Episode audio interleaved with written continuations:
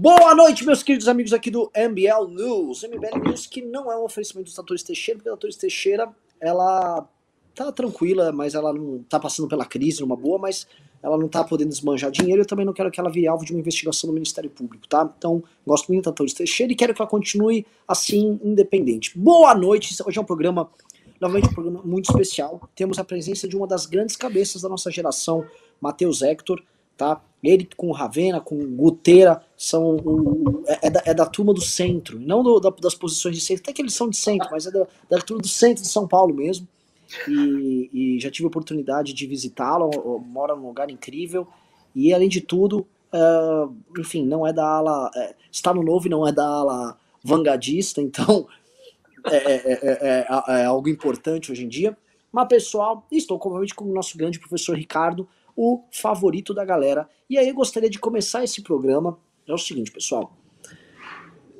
Vejam só que cenário da hora, né? Que cenário da hora. Da hora eu tô sendo otimista, né? Olha só que cenário, né? Pra quem tá nos vendo. Né? Você que tá na tua casa agora, você tá se deparando com um país, tá? Onde o, o Paulo Guedes, o ministro da Economia, ele tá entregando, ele tá sendo, assim, sórdido com o ex-presidente da Petrobras, é, logo após o presidente do Banco do Brasil sair, enquanto se discute um orçamento furado que dá impeachment e não se sabe se ele vai assinar ou não. Eu sou da aposta de que ele vai assinar o orçamento, porque no fundo ele só é uma, desculpe o termo, uma, uma menina de aluguel aí do Bolsonaro, né, vai fazer tudo que o Bolsonaro quiser.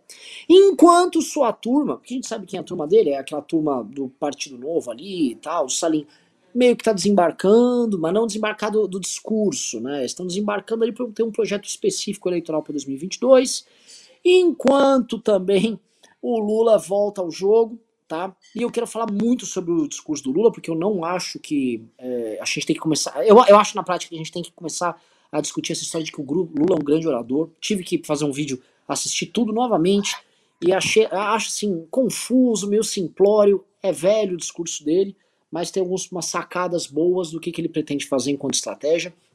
Em cima disso, eu quero começar este programa, tá? Antes de passar para o convidado, vou passar para o Ricardo Dalton. O Ricardo tá apurado hoje, ele tá mal, tá puto, não tá escondendo. E se eu ficar falando muito isso, ele vai ficar puto comigo também. Mas, Ricardo, a bola é toda sua, tá? Traga-nos sua dor, sua raiva e seu desencanto.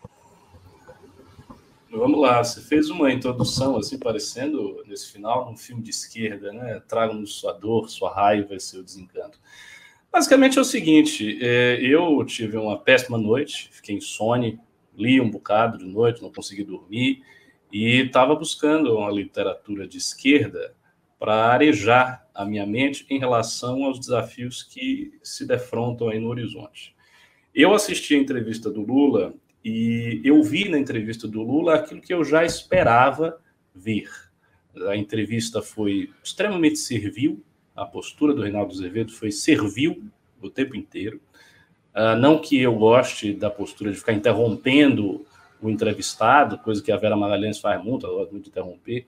O Reinaldo começou assim, depois ele mudou, mas ele teve um, tom na entrevista, um tom uh, de servilismo, que eu já esperava que ele fizesse.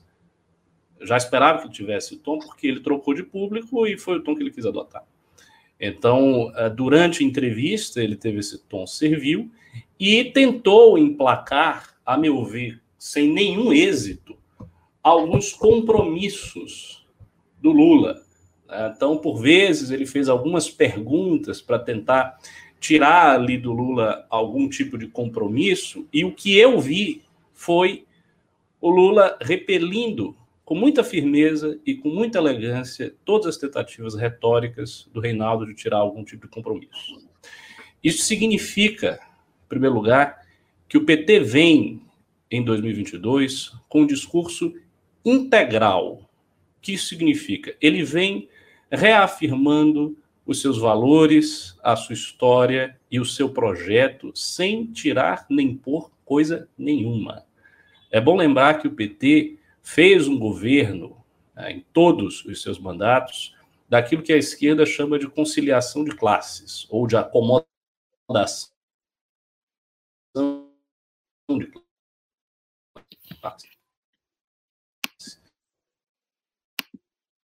Então, Ricardo, tá travando aqui. Tá ok o seu, sua conexão? Na...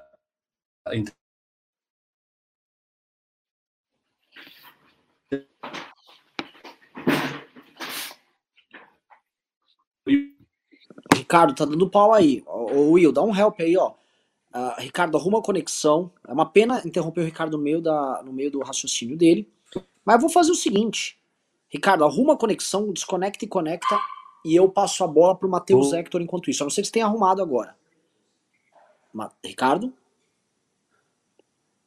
Então eu passo a bola pro Matheus. Matheus, deixa o Ricardo arrumar as coisas dele. Conte-nos o que você achou do discurso do Lula neste cenário atual de, de Bolsonaro com 60% de rejeição.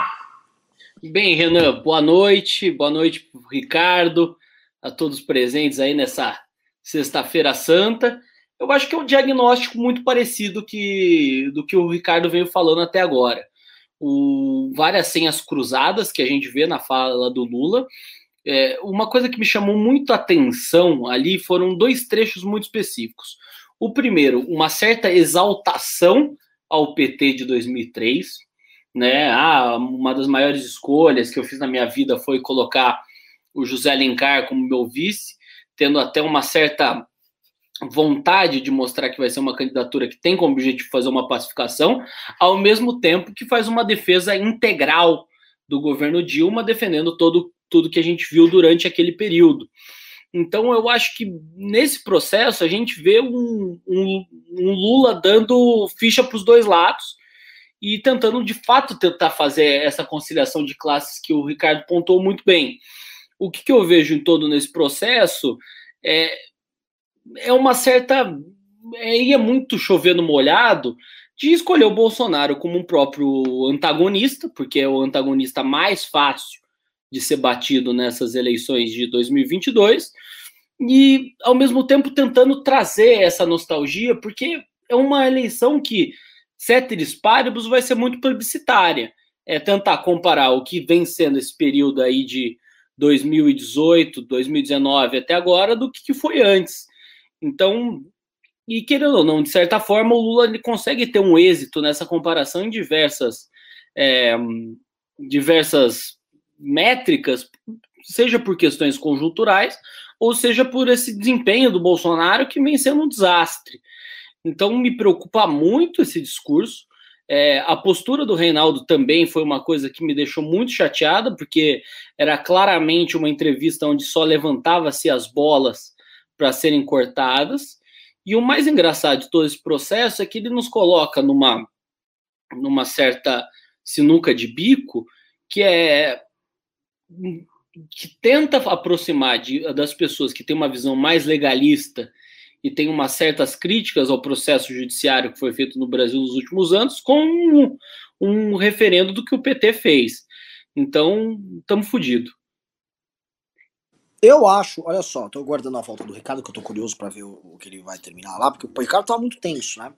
Eu fiz um vídeo, eu acho, uh, duas coisas. Primeira coisa, ele realmente, ele vai para essa linha, primeiro mandato do Lula, falando, ó, oh, o Lulinha aqui, deixa com o pai, eu sei cuidar e ele evoca essa nostalgia. Desde aquele discurso que ele havia feito anteriormente até essa entrevista com o Reinaldo, o que vem ele dando exemplos de como ele conversa com o mundo, né? Então ele vai lá e conversa, se conversa com Obama, mesmo né, não se encaixando aí na linha temporal. Mas ele quer mostrar, ó, tá vendo como a coisa era boa? Ali no Reinaldo ele voltou a falar de churrasquinho, ele cita peças de carne, né? Ah, tem que ter uma linguiçinha, uma picanha, o trabalhador tem que comprar isso tal. Porque ele evoca isso na memória afetiva das pessoas, de um período que foi um período onde as pessoas estavam é, consumindo mais. A vida delas, aquela de, primeira década desse novo século aqui, foi uma época de mudanças na vida. Teve gente que estava na classe D e foi para classe C ou B. Teve gente que começou a ganhar muito mais, começou a comprar TV, foi pro cara comprou carro. Havia matérias na imprensa do pessoal do Nordeste que parou de andar de jegue e começou a comprar moto. Então teve uma mudança muito grande e as pessoas veem aquele período quase como talvez, assim, eu não digo que as pessoas vejam, já tenham uma, uma nostalgia, difícil falar que tem uma nostalgia de 15 anos atrás, mas já está surgindo uma nostalgia natural que surja, porque são os últimos 10 anos, são 10 anos punk, 10 anos de crise econômica, crise política, de bagunça, de anomia, e o Lula tá querendo mostrar o seguinte, eu vou pôr a bola no chão, deixa com o pai aqui, eu resolvo, tá? e vocês não sabem o que fazer. Mas o outro recado que o Lula dá, que eu acho que é isso que preocupa o Ricardo, é a famosa fala dos 24 anos. Né, quando o Reinaldo trata do impeachment da Dilma e o Lula fala que pedalada não tem nada a ver, e todo mundo sabe que a Dilma não caiu por causa da pedalada.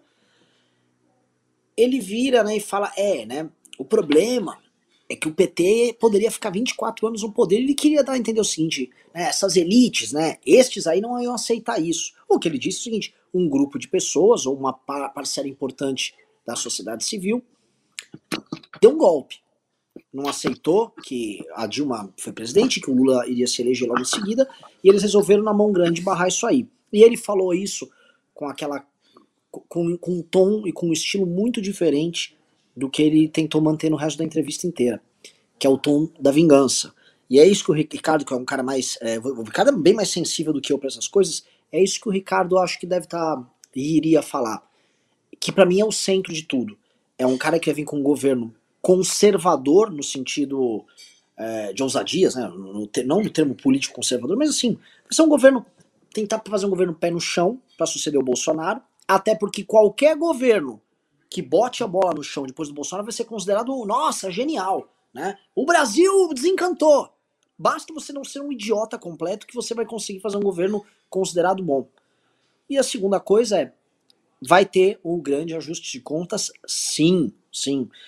A começar por um Nuremberg do que aconteceu uh, agora na pandemia. Que eu vou devolver a bola para você, Matheus, porque é o seguinte, né, enquanto o Ricardo não volta, é, isso que aconteceu agora, né, ficam falando da CPI do Covid para acontecer agora, mas assim, a grande CPI do Covid vai acontecer em 2023. Essa, é, isso assim, já conversei com líderes de partidários, gente da esquerda, gente, o nome Nuremberg, ah, o nosso Nuremberg vai ter que rolar, ele já está circulando. E eu acho que ele vai pegar muita gente, porque ele não vai parar no, na família Bolsonaro, nem nos militares que participaram do Ministério da Defesa, uh, mas vai, vai para donos de veículos de imprensa, isso vai parar em influenciadores, isso vai parar em jornalistas, youtubers. É assim, o pau vai cantar. O pessoal ainda não entendeu o que vai acontecer em 2023 caso o Bolsonaro não ganhe. E aí eu te pergunto para você se você vê isso acontecer. E dois, caso positivo, se isso explica muito a postura desesperada do Bolsonaro uh, ao reagir ao crescimento do Lula e a própria queda da popularidade dele nas pesquisas. Eu acho que tem dois pontos. O primeiro ponto que eu queria voltar um pouco é nessa questão do, do Lula referendar o governo Dilma, ao mesmo tempo de tentar simultaneamente ter um discurso de pacificação. Porque são duas coisas muito antagônicas que convivem no mesmo discurso. Eu acho que a tentativa no final é a legitimação do discurso do golpe por parte deles. Porque o que a gente viu até agora é você teve uma deslegitimação tão forte de vários setores da direita, que incluem tanto é, o bolsonarismo mais radical como o lavajatismo, que agora você tem um espaço para dizer que todo o legado construído desde a queda da presidente Dilma é todo, ele é todo indigno. Então, é você colocar todas essas correntes que a gente tem é, e todos esses fatos históricos que são separados num fato histórico só. Então, é, eu acho que ela tem uma certa estratégia disso e também um anticorpo numa candidatura que vai precisar, querendo ou não, apesar da nostalgia que o Lula tenta propor ser uma nostalgia pós 2010, ele vai ter que justificar um período que vai de 2010 a 2016, que, querendo ou não, é uma grande vergonha que eles têm até agora.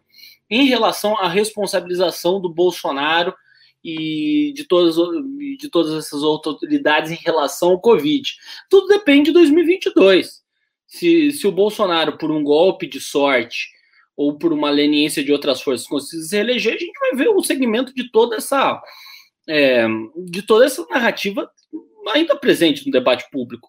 E eu não vejo uma responsabilização de longo prazo sendo dada. Eu acho que se você não tiver uma movimentação muito forte para expor as coisas agora, elas nunca vão ser resolvidas. E eu acho que a gente vai continuar do que a gente vê para o Brasil de colocando as coisas para baixo do tapete. Eu, eu não vejo. Eu, eu, eu, eu, eu acho que depende, cara. Tem várias coisas, assim. Eu tô tentando analisar essa questão da apatia, né? Porque, óbvio, você não consegue manter um país de 2013 até 2021, a gente tá falando de oito anos quase, vai fazer oito anos em junho, uh, num período de revolução permanente, né? Isso é, é impossível. Assim, as pessoas têm que viver a vida delas. São oito anos de mudança de mentalidade, de, de, ativismo político e tal. Só que algumas coisas, além do cansaço natural do processo, algumas coisas começam a ficar claras. A primeira é o seguinte: as pessoas que eram mais ativas nesse processo, especialmente homens, especialmente mais velhos de classe média, essas pessoas foram cooptadas pelo bolsonarismo. Então toda aquela energia cívica que elas gastavam nas mobilizações que eram mais abertas, do tipo enfrentar a corrupção, defender a Lava Jato, derrubar o PT, elas foram reduzidas, o escopo diminuiu muito e essas pessoas ficaram dentro de uma bolha defendendo o presidente delas, que é o Bolsonaro. Então esse é um, um primeiro problema claro. As grandes mobilizações que a gente poderia ter, por exemplo, nessa questão do Covid agora, elas ficam brecadas, não por causa da pandemia tanto, mas porque vamos dizer assim, a vanguarda, né, ou seja, as pessoas que tomariam a frente nessas coisas, que já, já estavam nesse, nesse crime em 2016, final de 2015 para 2016 ficou bem claro, foi, teve um corte entre os mais novos e os mais velhos, essa turma tá toda no bolsonarismo, tá? Quem não tá no bolsonarismo tá desiludido e tá meio que quieto. O pessoal que tá irritado com o Bolsonaro em redes sociais, tem o um grupo da esquerda, que por, é, é, maior do que o grupo da direita que tá irritado, então a gente fala assim, ai não, o Freixo, não, não, não, eles são maiores, eles têm um grupo maior, tá? Até porque eles já, já eram já era um grupo, eles não vieram, eles não se desuniram em grande medida. Né? Eles têm, obviamente, suas preferências eleitorais, mas enquanto bloco, para fazer oposição ao Bolsonaro, ele é bem homogêneo. Dá, dá para colocar uma homogeneidade de discurso. Todos eles chamam o Bolsonaro de genocida, todos eles são favoráveis, maior ou menor grau, ao impeachment do Bolsonaro, eles estão mais ou menos alinhados. E você tem esse bloco que é o bloco nosso, que eu chamo de direita independente tal, que é um bloco que cresce. Ele cresce especialmente entre jovens de 16 a 24 anos. Ou seja, a base vem forte, vem uma geração nova. Vem! O problema é que ainda não contaminou os mais velhos. E eu, eu tenho uma tese. Esse impasse não está deixando as coisas andarem. Esse eu é o ponto que eu passar para você. tese disso, Renan, que é o seguinte: o cara que hoje é mais velho e ainda é bolsonarista radical, sem contar de uma série de conjunto de valores que ele traz por ser mais velho, que isso é natural, ele teve sua qualidade de vida caindo muito entre 2010 e 2016. Esse cara se fudeu pra caralho. Em compensação, o jovem ele está entrando no processo de, de vida de emprego, de vida salarial, de tentar construir sua própria vida agora, e ele pega essa derrocada agora no começo. Então, assim, vamos, vamos pegar tipo um jovem de elite. Um jovem de elite da cidade de São Paulo, que se forma aí no INSPER, que nem eu, tal, tal, vai trabalhar. Se esse cara ganha 6 mil reais, 8 mil reais por mês, ele tá ganhando mil dólares. Que dá o quê aí? Um quarto do que ganha um pintor no Wisconsin. Então esse cara entra para o mercado de trabalho e ele entra para a vida, para a construção da vida dele, totalmente assim é, apartado do mundo, apartado de uma perspectiva de crescimento forte. Então é normal que você já tenha essa resistência agora e ao mesmo tempo que são pessoas que têm uma rejeição ao PT. E se a gente está falando isso numa estratificação social mais alta, imagino que a gente acaba ocorrendo em estratificações sociais mais baixas.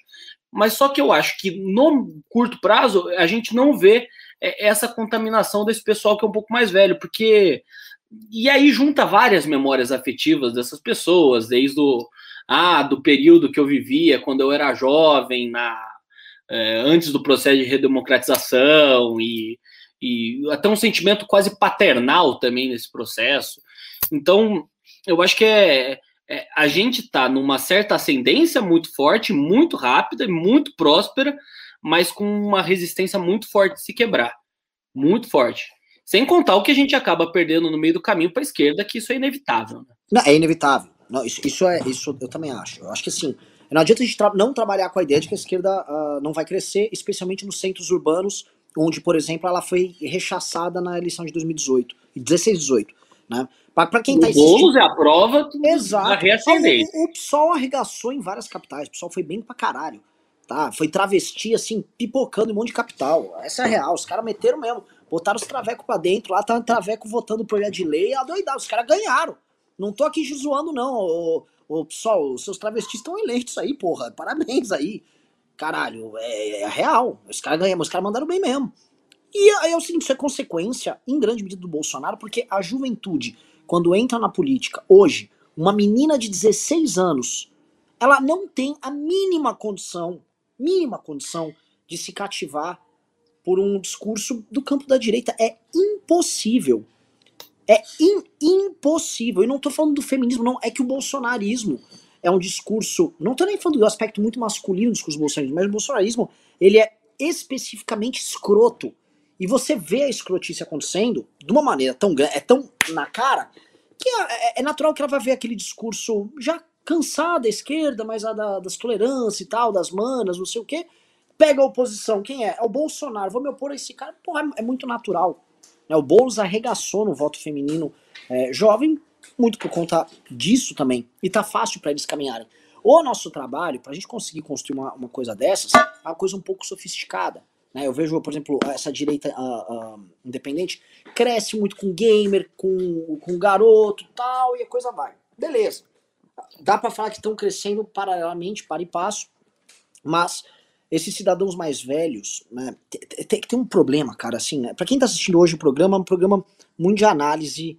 É, esses cidadãos mais velhos que a gente tá comentando aqui, né, é, é, a saga deles, eles não querem terminar agora a saga deles. Esse é o grande problema. O grande problema é que esses caras não querem largar o osso na militância política deles. É, parece que é, esse problema não resolvido da Constituição de 88 e do fato de, de 88 para cá, até a eleição do Bolsonaro, terem ganhado pessoas que eles sentiam que eles tinham que votar meio que sem querer naquelas pessoas e que eles não ficavam à vontade com aquilo, e que finalmente entrou um cara no poder que representa o que eles pensam, eles não estão afim de largar o osso disso. Porque quando eu olho as pesquisas, pô, você viu essa última pesquisa do, do, do Poder 360? Quem assistiu, pessoal, quem viu a pesquisa, tem uns pontos muito legais que, que dá pra olhar a cabeça. O, o homem mais velho do sul, Porra, mano, esse cara não é um miserável. E quem é esse cara? Esse cara é o cara lá, é tipo o Hang. É o cara mentalidade de Luciano Hang. Esse cara, esse cara tá pra caralho. Assim, estamos em 2021, Matheus. Esse cara tá com o Bolsonaro. Esse cara não vai deixar de ficar com o Bolsonaro. Eu acho engraçado. Renan, que uma coisa que a gente começa a ver muito forte, e assim, um paralelo muito forte que a gente vê com os Estados Unidos, é uma mudança de mentalidade muito forte do interior com os grandes centros urbanos. Assim, absurdo, absal. É 100 quilômetros que você anda na Castelo Branco, é outro mundo. É. É. É, e não era eleitoralmente falando, era na cabeça, mas não era eleitoralmente falando. Nunca foi eleitoralmente. E eu acho que vai começar a ser. É natural. Eu acho que isso é natural. Isso, é, isso é. Isso é. Isso é, bo... é, dizer, é bola cantada. Isso aí é, é, Você tá certíssimo. Mas é, quando a gente vai cavucando esses dados, né, uma coisa que, que impressiona, o extrato social que o Bolsonaro é mais rejeitado é o das pessoas que ganham núcleos familiares de 2 a 5 salários mínimos, ou seja, a classe média brasileira. A gente pode chamar de classe média. Ele não é o cara do auxílio, ainda que deve, às vezes alguns usam o auxílio para complementar esse pacote, mas também não é o cara que está ganhando bem. É o cara, por exemplo, o marido ganha dois pau e meio, a mulher ganha mais 1.500, 2.000, uma, uma é uma auxiliar financeira numa loja, o outro trabalha como vigia em algum lugar, não sei o que, os dois somam juntos, os dois têm uma vida ok. Este cara, o Bolsonaro chega a 72% de rejeição. Me corrija se eu estiver errado. É, o, é, o, é onde o Bolsonaro está mais rejeitado, a rejeição dele estoura ali. E eu acho que isso explica algumas coisas, né? Porque é, eu pego a região sul, e eu olho o mapa ali do populacional, você tem menos miseráveis ali naquela região, uma, é um lugar onde esses dois a cinco salários mínimos vão muito bem. Então, em tese, é, se eu vejo que está indo mal lá, é porque lá é uma expressão cultural. Perfeito, perfeito. Entendeu? Então, dá para cravar que se, se a gente consegue fazer esse corte, há um bolsonarismo cultural sólido que anda muito bem nesses lugares e que eu acho que naquele mapa que antigamente tinha o PT, que era o vermelho, contra o Brasil azul, que era o do Aécio, antes do Serra, do Alckmin e tal, esse azul fragmentou. O mapa vermelho não vai fragmentar. O Bolsonaro surfou no Brasil vermelho por um tempo com auxílio emergencial, mas os números dele do Nordeste já estão em queda. Né? Hoje eles já estão menores do que os do Sudeste. E a tendência é que eles vão baixando porque a galera vai ficar pistola com esse auxílio de 150, 200 reais. Não vai dar nada, a galera vai ficar puta é pouco tempo, é menos gente recebendo dinheiro, é menos dinheiro e o dinheiro ainda tá valendo menos. É tipo, a galera não vai, ó, oh, bonito e tal. Aquele crescimento que ele teve vai cair, eu acho que vai continuar em queda. E o que vai sobrar é um bolsonarismo cultural que eu acho que ainda vai. Aí a gente dando uma olhada em demografia Sudeste e Sul, ele ainda vai ficar ali por volta dos seus 15 a 20% de popularidade, pelo menos até as eleições. Joga essa, essa bola para você. Sabe o que eu acho engraçado nessa questão que você citou do bolsonarismo cultural? É que durante o período que a gente vê no discurso do PT, ele se muta ao longo da década de 90 até a chegada no poder muito forte. Porque durante a década de 90, você viu o discurso do PT, era um discurso muito parecido com o do bolsonarismo hoje, que era uma oposição ao estamento burocrático, ao establishment no geral. Então era a campanha dos ratos do, do da Mendonça e um partido que era contra o peleguismo sindical. Isso que é engraçado. O PT na década de 80 era, era, era um partido que tinha uma oposição muito sistemática ao modelo sindical que a gente tem no Brasil hoje. Então é, é esse discurso meio contra o sistema. E o bolsonarismo replicou isso de uma certa forma muito interessante que impede que as pessoas creem que pessoas com conjunto de crenças, até mesmo que parecido com o do bolsonarismo, por não ter uma conexão popular e ser uma conexão elitista, não consegue se conectar com esse público. Então, vê o caso, o caso do Dória, por exemplo, eu acho que é um caso razoavelmente emblemático que a gente vê. Dória trouxe a vacina, conseguiu até que, na medida do possível, aprovar uma certas reformas do Estado de São Paulo, e hoje eu, eu, eu vejo pela minha experiência pessoal muito claro, as pessoas têm mais raiva do Dória no interior de São Paulo que do Lula. Então, é, é, é esse, é, é, é, esse mesmo fenômeno cultural que vai se mutando. Isso que é engraçado que a gente não consegue analisar do bolsonarismo, porque a gente não sabe quem que é o inimigo de amanhã e qual que é a retórica de amanhã. Bem, agora chegou o professor aí que eu quero escutar bastante. Só ia te colocar um, um desafio nessa história nossa, sabe o que, que é? Os números do Centro-Oeste. A região que o Bolsonaro é mais rejeitado hoje é o Centro-Oeste. É mesmo? É, ele tem uma aprovação de só 25%, mas eu acho que eu sei o que explica isso. Distrito Federal, onde é, assim, Brasília é a capital que ele é mais rejeitado, capital, né, mas enfim, Distrito Federal, e que é um lugar que tem uma população relevante para fazer a conta, e Goiânia, que tem muito funcionário público, tem uma classe média instruída, e que não vive exatamente do agro uh, organicamente, assim. Então, é, esses dois lugares acho que jogam o Bolsonaro muito para baixo. Então, deixa eu jogar primeiro, voltar pro Ricardo aí. Tá bem conectado, Ricardo? Acho que sua, sua, sua energia negativa atrapalhou até a conexão. É isso que eu ia dizer. Tava tão pesado que o negócio foi derrubado. Eu ouvi só o finalzinho da explicação do Matheus, estava gostando muito de ouvir. E é isso mesmo, o PT teve uma, uma mutação. Uh, o André Singer, inclusive, ele falava que o PT abandonou. Ele, ele, ele, ele pode ser dividido em dois espíritos, né? O espírito do Sion e o espírito do Aganhabaú, uma coisa assim. E aí ele fala que o PT mudou de espírito, ele trocou de espírito quando ele assumiu o poder em 2002. E isso é verdade. Entretanto, ah, na entrevista do, do Reinaldo, o que ficou claro é, para mim, a reiteração de todos os pontos do discurso petista não do discurso petista da década de 80 ou da década de 90, mas do discurso que o PT teve enquanto foi governo. Quando o Reinaldo tentou emparedar o Lula, em alguns momentos, o Lula saiu dessa tentativa com muita facilidade. Por exemplo, o Reinaldo, a certa altura, falou da Petrobras. Ah, não houve escândalo na Petrobras? Não houve nada na Petrobras? O que fez o Lula? Ele admitiu os erros do PT, não. Ele fez uma distinção muito clara entre a gestão dos quadros políticos do PT, né, técnico-políticos, e diz que essa gestão foi imaculada, foi isso que ele disse, e que o problema estava na, nas outras gestões, nos outros gestores. Então pode ter acontecido alguma coisa, mas certamente não foi com os quadros do PT. Foi basicamente isso que ele disse. Então ele não ele não fez nenhum meia-culpa, ele não bateu no peito e disse, não, o PT realmente errou. Ele não fez nada disso. Ele reafirmou a visão do partido. Ele disse isso com todas as letras.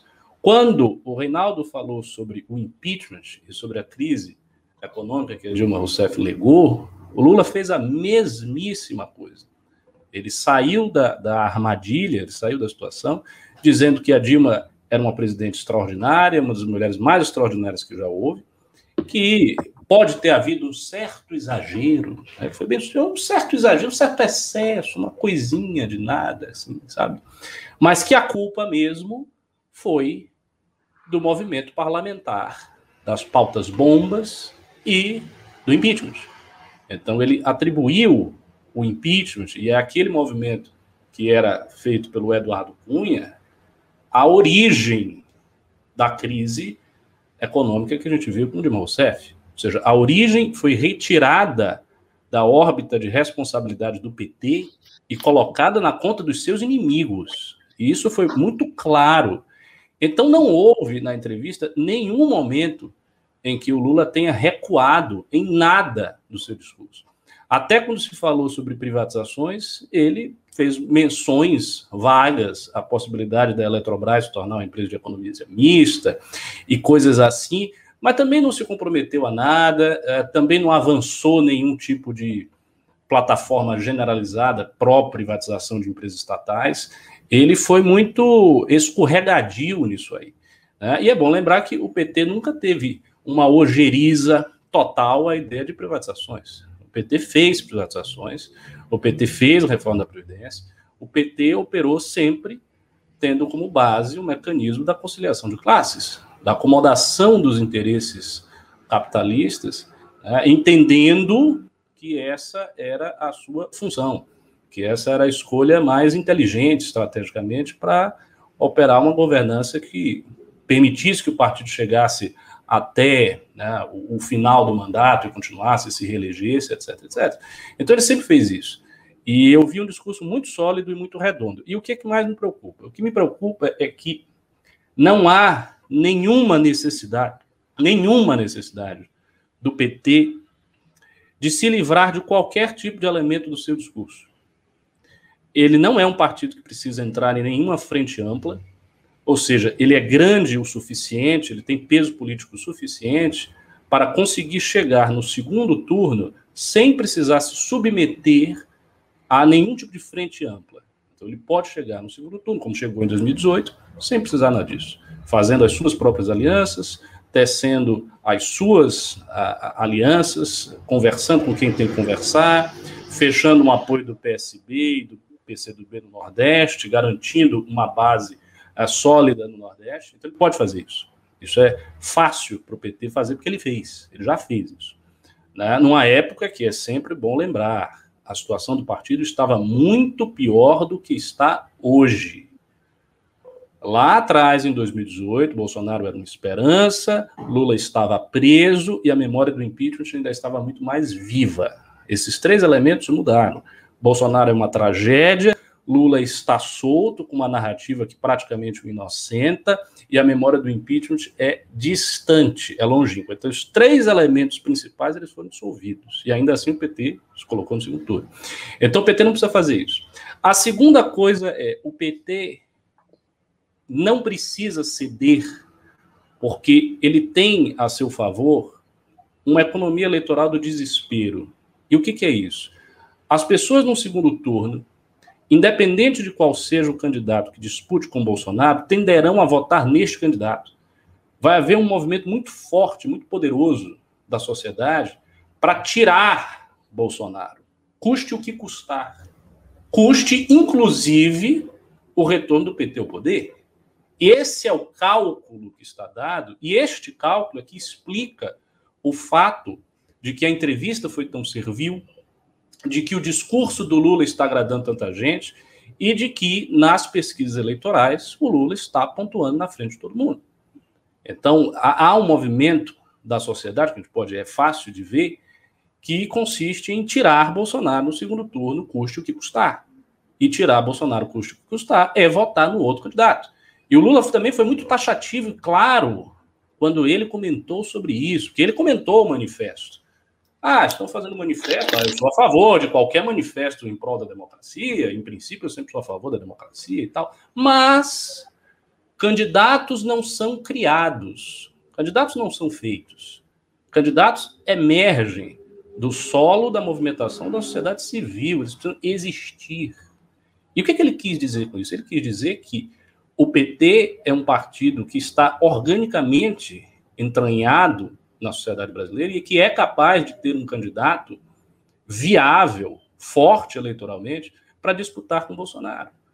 E quando a ideia da democracia ele foi colocada, ele respondeu de maneira muito singela. Ele disse: olha, o problema é o seguinte: todos eles, esses candidatos que hoje falam em nome da democracia, votaram no Bolsonaro.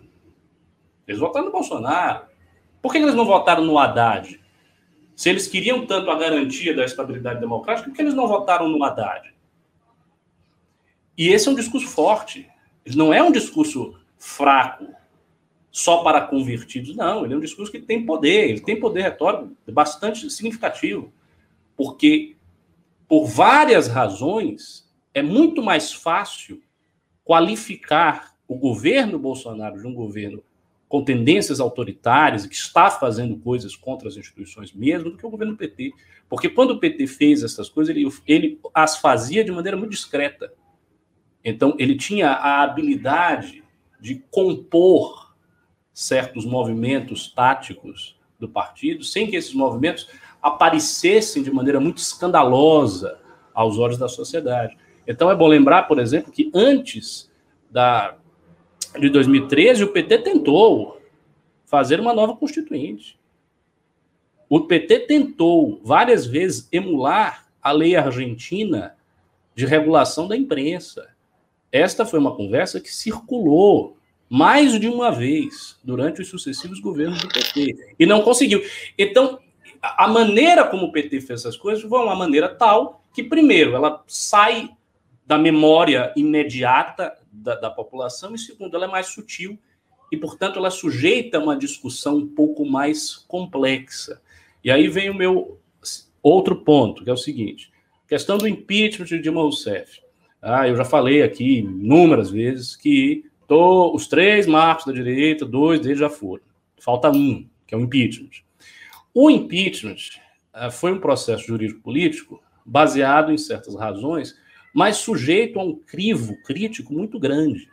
Então, houve aqueles debates entre o José Eduardo Cardoso e a Janaína uh, Pascoal, os debates sobre uh, o, o, que é o conceito de pedalada, se todos os presidentes anteriores tinham feito pedalada, por que as pedaladas de Dilma incidiam no caso do impeachment, como era a aplicação da lei. E todas essas questões, elas são sutis. Então, a Dilma foi tirada do poder por uma interpretação que possui interpretações contraditórias. Existem outras interpretações que não são absurdas, que não são flagrantes loucuras dentro da ciência jurídica que diriam que não houve ali a legitimidade jurídica. Isso existe, porque isso foi feito na época. Vários, vários juristas ligados ao PT e que não eram ligados ao PT escreveram artigos dizendo que não era adequado o impeachment de Rousseff. Isso aconteceu. As questões, as razões jurídicas que foram levantadas para o impeachment são razões, obviamente, a meu ver, legítimas, mas são razões complexas. Não é uma coisa flagrantemente abusiva e ela caiu e, e ponto. Não é assim. Então, há margem para discussão. Essa margem para discussão ela foi cancelada, ela foi vencida historicamente pelo fato do impeachment. Então, o impeachment veio como um fato.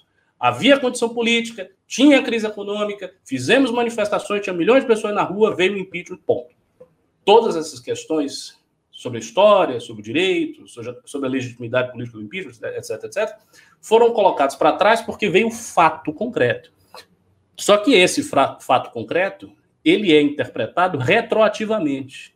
Ou seja, você olha o fato do passado à luz do seu presente. Se você vai caminhando um pouco mais na história, você olha de novo e olha com outro, com outro olhar. Isso é um, um lugar comum. Né? A cada tempo que passa, o olhar sobre o passado, que retroage sobre o passado, muda. A interpretação muda. Então, nada garante, nada garante que, uma vez que o PT volte ao poder, este olhar sobre o passado não mude. Ele pode mudar. Pode tranquilamente mudar e pode tranquilamente entrar dentro da narrativa petista, segundo a qual o impeachment foi um golpe parlamentar operado por forças da elite e que resultaram no recrudescimento do reacionarismo do Brasil. E esta narrativa é verossímil, ela é verossímil, porque houve eleição do Bolsonaro. E porque se o PT volta ao poder, então você tem apenas uma interrupção, você tem um interregno, um interlúdio de interrupção de um, de um governo do PT contínuo com o retorno do PT. Né? Foi aquilo que o Lula disse. Por que, que impeachmentaram a Dilma? Porque tiveram medo que o PT governasse durante 24 anos. Ele falou isso. Né? Tiveram medo que o PT governasse durante 24 anos. Então tinham que ter derrubado a Dilma mesmo por motivos ilegítimos. Então nada, nada do discurso do PT foi revogado. E mais, ele não precisa revogar, ele está operando sob uma economia eleitoral do desespero, basta lhe chegar ao segundo turno. Então, essa é uma situação muito grave. A situação que a direita se encontra é grave. Ela não deve ser menosprezada e a sua gravidade não deve ser diminuída. Dizer, não, não é bem assim, não, não. Não, a situação é muito séria, sim. A, a entrevista, para mim, foi reveladora de todas as tendências que, que eu, enfim, eu já tinha sabido, já via isso aí. Há muito tempo estou dizendo que o PT é um forte concorrente para 2022. Quando eu comecei a dizer isso, o Lula nem, nem ele nem estava, nem, nem havia tido uh, essa, enfim, uh, essa decisão do Faquinha. Isso, isso não tinha acontecido antes. E eu já estava falando. E tinha pessoas que chegavam e diziam: não, você está exagerando. Isso você está viajando, isso é um grande exagero. Não, o PT está muito fraco, o Lula está velho. E não é verdade. O PT não está tão fraco o Lula não está velho. A, as pesquisas eleitorais são claras em dizer quem são os candidatos que hoje podem ir para o segundo turno. Não há, no presente momento, uma terceira via formada. Existem declarações de intenção, declarações de intenção, manifestos, acenos, mas não há um candidato que hoje seja realmente competitivo e que diga, não, este cara vai para o segundo turno. Isso não, não está acontecendo. Então, a nossa situação é essa. E a sua gravidade não deve ser menosprezada. Então, enfim, é isso. Vamos lá. Olha só, antes de continuar aqui, é, em cima do discurso, que é um chamado aqui, a, a um chamado que o Ricardo está fazendo ao desastre, tá? É, porque ele nem, ele nem nos deu opções assim boas, assim, ele só pintou o desastrão e largou aqui. Tudo bem, Ricardo, a gente vai lidar com o seu, com o seu desafio, fique tranquilo. O que eu ia uh, trazer antes é, é, só corrigir uma coisa que a gente perguntou. A gente foi alvo de uma daquelas uh, malandragens de fake news de gado uh, nos últimos dois dias, que foi o seguinte: o Pavinato, que já foi do MBL, já fez várias vezes esse programa com a gente, foi lá no Twitter dele e declarou voto no Lula. O Pavinato saiu do MBL, saiu faz tempo. Desde o final do ano passado ele tá fora, tá tocando a vida dele, não temos mais relação alguma com as posições políticas dele. Ele coloca lá na, na, no LinkedIn dele que ele é fundador do MBL. O Pavinato, com todo respeito, não é fundador do MBL, nunca fundou o MBL. Tá? O Pavinato é meu amigo de muito tempo e foi, foi parte do MBL um período, discordamos em vários pontos e ele tá seguindo a vida dele agora. Se ele quer votar no Lula, que é um erro, para mim, tremendo, segue a vida dele, ele vota no Lula. Agora o Gado tá pegando isso para falar, fundador do MBL diz que apoia Lula. É um bando de vagabundo. O gado, gado, vocês são li vocês são escória ambulante. Aliás, nós estamos discutindo Lula hoje aqui é por causa dessa gentalha filha da puta. Se a gente tá no meio desse, dessa bosta, de, de, dessa encruzilhada do capeta, é por causa dessa gentalha. Eu olho, assim, eu vejo assim, porra, o Gil Diniz é deputado federal, o Carlos Jordi é deputado federal, a Bia Kisses é presidente da CCJ. A gente saiu na. Assim, tenta imaginar, né? Eu, eu tratei disso no vídeo hoje, foi um vídeo meu quase na linha do Ricardo. É, é como se o brasileiro tivesse sentado na adolescência ali em 2013 e falasse: eu vi esse sistema podre aí, eu vou dar meu jeito nisso. E o jeito que o brasileiro deu foi botar a Bia Kisses na CCJ. Foi. Nós, assim, o problema que ajuda muito o Lula é o seguinte: o Brasil realmente tentou se emancipar das elites políticas. Foi feito um esforço. E deu bosta. E já tá, assim, Dá para cravar que deu bosta. Deu muito, deu muito, muito, muito errado. Aquele pequeno hiato de Michel Temer, com correções na economia, tentativa de estabelecer governabilidade no meio da, da Lava Jato tal, foi um pequeno hiato que mostrava assim, olha, se deixar, se vocês forem um pouco mais convencionais e tirar o PT e tal, acho que vai, viu? E eu vou falar a verdade, se tivesse eleito o Alckmin, se tivesse eleito o, o Álvaro Dias, as coisas estavam andando com certa tranquilidade e bem. Agora, o que, o que aconteceu com a eleição do Bolsonaro, e assim, a gente não pode tirar nossa parcela de culpa nisso mesmo, mesmo, fomos omissos pra caralho no processo tal, é, é, é, é, é tão gigantescamente grotesco, e é tão bizarro, e vai marcar, e vai ficar marcado na história de uma maneira tão pesada, que eu não sei, assim, é, foi, não é que é uma gente incompetente, tosca e desonesta, não, é uma gente escrota. O grande problema, assim, nós, nós estamos vivendo um período onde o que é de mais escroto tá no poder, e não tem outra palavra, eu não posso definir. Não, veja só, há dentro da mentalidade reacionária que tem nada, não dá pra, não dá pra adorar pílula. Juntou um bando de escroto mesmo. Um bando de escroto, oportunista, revista, gente querendo aproveitar a última, única chance que eles têm. É como se o cara desse um golpe do bilhete, bilhete premiado, ou rolou uma telex free, e o cara falou, mano, eu vou ganhar como der agora e foda-se. E é um bando de aproveitador. Quem conhece a Carla, como é que alguém pode levar a sério a Carla Zambelli? Ela tá lá? Como é que. E assim, são todos, o Paulo Guedes é outro. Eu olho, como é que eu conversei tanto com esse cara? Como eu era burro? Como a gente caiu em tanta, tanta tranqueira? Aí tá aqui o Lula. O que o Lula tá propondo, eu acho. É, é, a grande sacada do discurso dele, eu, eu não vou tão longe quanto o Ricardo, a grande sacada do discurso dele é, é só uma. Ele não aponta mais pro futuro, ele só aponta pro passado. Ele é, ele vira pra esse brasileiro que é o adolescente que saiu de casa e fez cagada, né? O brasileiro saiu de casa e foi usar crack na boca com o Bolsonaro. Ele vira e fala: volta aqui pro papai. É só isso que ele tá falando. Volta aqui pro pai, que o pai sabe que eu vou dar umas palmadas na bunda de vocês, que era pro papai ficar cuidando de tudo, e de resto, deixa que eu cuido. É só isso. Ele, ele, ele não há inovação ali. O que, a, a, inovação é só essa mudança. Ele não tá prometendo nenhum futuro magnífico, ele tá só olhando. Volta pro pai que eu sei o que eu faço. E assim, alguma dessas opções de terceira via, Matheus, tem, tem, tem tem condição de fazer isso. Olha, As opções são todas tão. Eu não, acho que primeiro uma questão matemática, né? É, você tem um vácuo. É inegável que você tem um vácuo aí de, um, de uns 28% que não quer um ou outro. Mas hoje você não vê nenhuma figura que consegue fazer uma conexão com exatamente esses 28. E eu acho que muito quando a gente vai se discutir em terceira via, você sempre pensa em uma solução política, como se fosse sentar meia dúzia de pessoas numa mesa, eleger o futuro presidente da República, porque há-se também a ilusão que indo para o segundo turno contra o Lula Bolsonaro, o candidato da terceira via ganhava, que era meio que o discurso que o Geraldo fazia, ah, se o Bolsonaro for para o segundo turno, o PT volta. E a gente viu que não era verdade. Em vez de você construir uma candidatura que ela consiga ter uma conexão popular. A, a gente tem que acabar com esse espírito que você vai sentar, vai resolver ali e vai ter um candidato que vai ser emergido por, pelos iluminados de Brasília que vão conseguir a eleição. É Eu isso não... mesmo. Matheus, desculpa te interromper, mas é isso. Assim, essa história da terceira via, ela virou uma discussão de geral do alquimismo, né? Virou esse papo, tipo, ah, não, porque se junta com não sei quem. Vamos falar a verdade. O Moro não vai ser o candidato. E o Moro já tinha grandes. Ele é o mais bem colocado nas pesquisas. Quando com todo respeito ao nosso querido Geraldo Alckmin. Tudo bem, mas você, entende o ponto. O, o Moro não é. O Hulk já não deu. Com todo respeito ao Hulk, já não foi. E esse papo mole do Hulk também não vai colar. Beleza.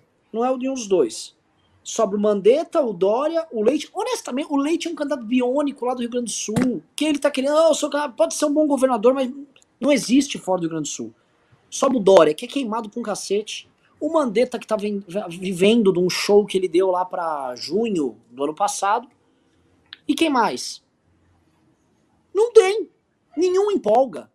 Ah, tem o Amoedo. Pô, o Amoedo tá fazendo posição. O Amoedo tá fazendo posição. O Amoedo era ser popular. O Amoedo é o que tá com o discurso mais redondo. Mas sabe o que é engraçado, Renan? Tem uma coisa muito bizarra que mostra como uma parcela da direita hungarista é muito burra. Se, é, é muito difícil o candidato da terceira via ir no segundo turno contra o Bolsonaro.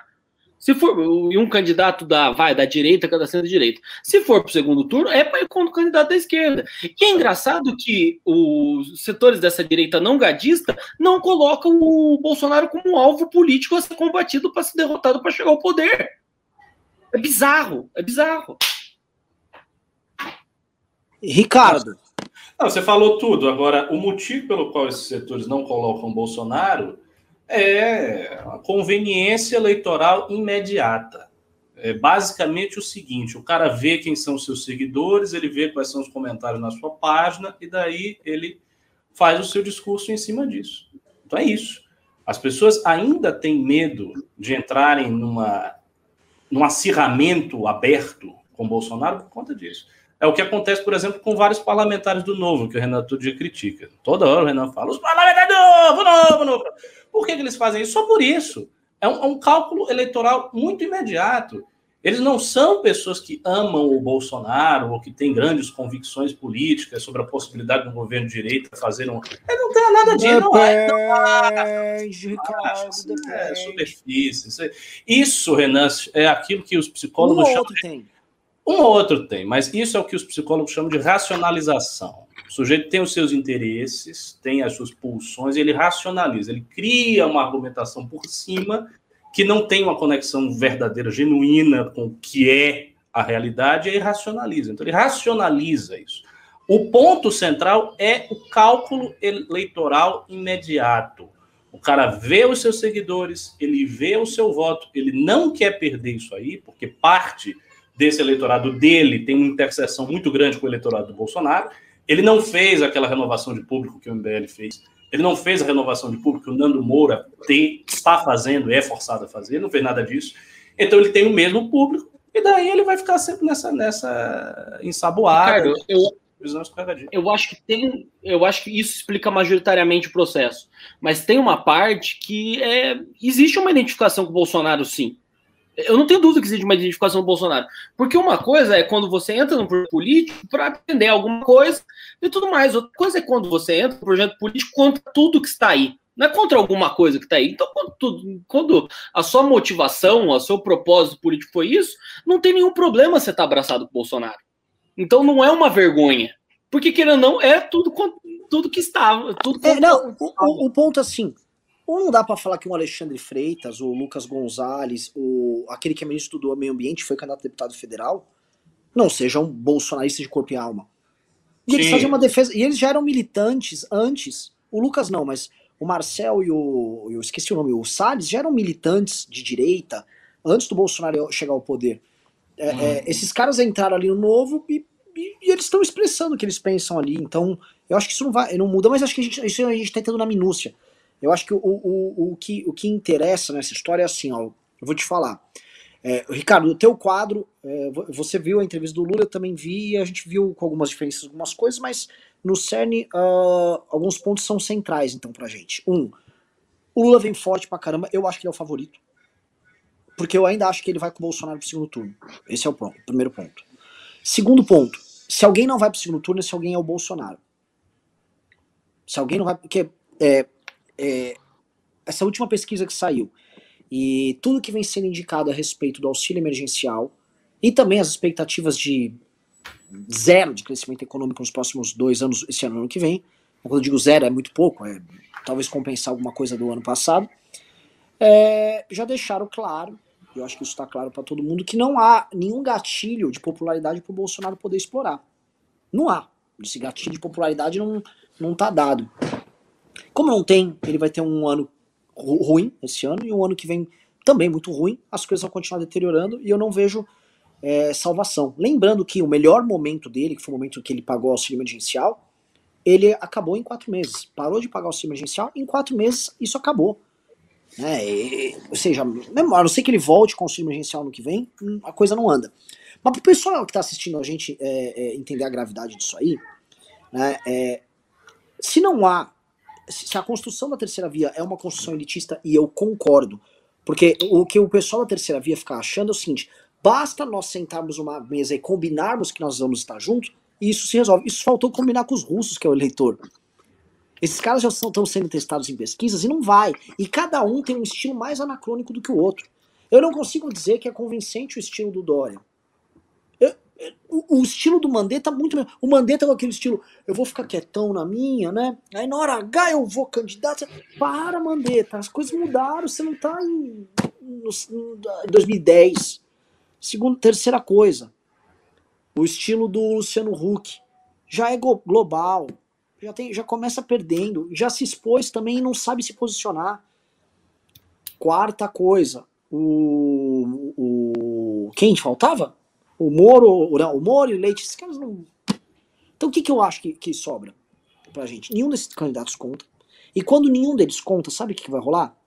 Quem puder vai sair. E eles vão dividir votos mesmo. Por quê? Porque num cenário desses, o Dória, se o Dória achar que ele tem 5% uma pesquisa, ele vai sair. Que ele acha que ele vai fazer alguma mágica. O Ciro vai sair. E ele vai ter lá perto dos seus 10%. A não ser que mingue em algum momento. E o, o Mandetta, ele tem, o Mandetta ele tem uma carta, ele tem uma, é como se fosse uma carta, uma autorização do Diretório Nacional do DEM, nunca existe essa autorização, mas existe né, um contrato verbal do tipo, viabilize-se. Se você se viabilizar, beleza, se você viabilizar, tchau. Que é isso que o DEM vai fazer? O DEM nunca teve candidato a presidente. Só o Aureliano Chaves. Eu ia falar isso agora. É, é só desde 89, foi uma, foi uma vez, um candidato a presidente só estiver. E uma campanha feia pra cacete. Horrível. Dentro do Monza, dando tchau pro povo na rua. então, que, nenhum deles anima. Quando fizeram a brincadeira do Danilo Gentili, rolou uma coisa que não aconteceu com nenhum dos outros casos. Foi a galera pegar uma pilha. E as pessoas. para você conseguir subir e passar o Bolsonaro, você vai precisar ter alguém que dê pilha. Eu vou tentar, porque as pessoas estão muito assim, a gente tá num programa meio tétrico, né? As pessoas estão tão mal assistindo esse programa. É, a gente tem que tentar trazer alguma. Porque nossa função enquanto movimento é trazer alternativa. Só vou trazer alternativa, e antes eu vou pedir pra galera isso. Se é o seguinte, a gente tá com nem mil curtidas aqui na live, pessoal. A gente tá com 1.500 pessoas, não deu mil. Eu vou falar quem eu vou apoiar como ter, a, a, terceira via aí, com alternativa, se vocês me derem 2 mil likes. Eu quero 2 mil likes nessa live. Aí eu começo a conversar disso, tá? Outra coisa, quer mandar pergunta? Me mandem uns pimba de mais de 5 reais, né, pessoal? Porra, isso é foda também, mas vou rodar aqui pro professor Ricardo Almeida e depois pro Matheus. Dá para construir essa história de terceira via? Qual seria o nome? É um desses nomes que está dado? Ou fudeu? Rapaz, é bom, pelo pessimismo da minha análise, você já deve imaginar que eu vou optar por dizer que fudeu e a gente tá fudido e é isso aí, e sente chora. Mas, imaginando que como você disse, a gente tem a função de trazer a luz e não de trazer as trevas, eu acho que só existe uma possibilidade de construir essa terceira via. E ela depende de uma série de condições. Ela depende de uma série de condições sejam cumpridas. Primeira condição é candidato único, não pode ser vários. Se dividir, acabou. Então tem que ter um candidato. Esse candidato precisa fazer um discurso extremamente agressivo ele tem, o discurso tem que ser agressivo, sim, contra Lula e contra Bolsonaro, para gerar uma conexão com esse público de classe média que abandonou o bolsonarismo, que gosta do Moro, mas não vai ter o Moro lá, com estas pessoas, com esses milhões de brasileiros que hoje não se veem representados por ninguém. Esse discurso, além de ser muito agressivo, ele também precisa falar ao povo. Então ele tem que ter um elemento, algum elemento populista, sim, na sua retórica. Claro que a gente está diante aí de opções populistas, então todo mundo quer se afastar do populismo, mas o fato é, essa terceira via não vai ter para lhe ajudar uma grande coligação de partidos, um grande maquinário partidário. Não vai ter isso aí. Então, para ela conseguir chegar às pessoas, ela precisa ter um elemento populista. Tem que ser um discurso agressivo, tem que ser um discurso populista e tem que ser um discurso de grandes horizontes, ou seja, uma coisa que empolgue. Vou fazer diferente, agora é tudo novo, esta coisa. Qual a dificuldade? A dificuldade é que eu não acho que nenhuma dessas condições será cumprida. Eu não acho que vai haver uma unificação desse campo. Para mim, as pessoas vão sair, os, os candidatos vão sair. Eu não acho que esse discurso vai ter a tônica de agressividade que é necessário dar, a não ser que o MBL entrasse na pré-campanha e na campanha. Né? Que a gente botasse a, o nosso estilo de fazer comunicação digital para funcionar mesmo, o que eu acho difícil, porque tem a campanha do Arthur. Enfim, é, é complicado operacionalizar materialmente isso. E a condição de, de ter a conexão com o povo também acho muito difícil. A única conexão com o povo que eu vejo seria por parte de um candidato outsider, do tipo Danilo Gentili, uma figura assim muito de fora. Não imagino que essa conexão seja feita por um Dória, por um Leite, nem mesmo por um Mandetta. Mas o Mandetta tem um pouco mais disso, mas nem, nem ele eu acho que conseguiria ter essa conexão. E uh, a ideia dos grandes horizontes e tal esbarra numa dificuldade que talvez a gente não esteja apreciando devidamente, que é o seguinte: a dificuldade é que um discurso muito agressivo, muito forte e com horizontes e promessas grandiosas vai ser muito atacado tendo em vista a dificuldade de sua viabilização. Então, vai ser muito fácil transformar este discurso numa versão 2.0 do que foi o bolsonarismo. Portanto, abrindo vários flancos para várias críticas, que vão ser amplamente exploradas. Mas eu acho que seria o um único meio de gerar essa conexão com uma máquina partidária muito pequena, muito exígua, e que conseguisse levantar essas dezenas de milhões de eleitores que é o necessário para ir no segundo turno. Então, por conta disso, eu não acho que essas condições serão cumpridas, então não acho que isso vai acontecer, sendo bem realista.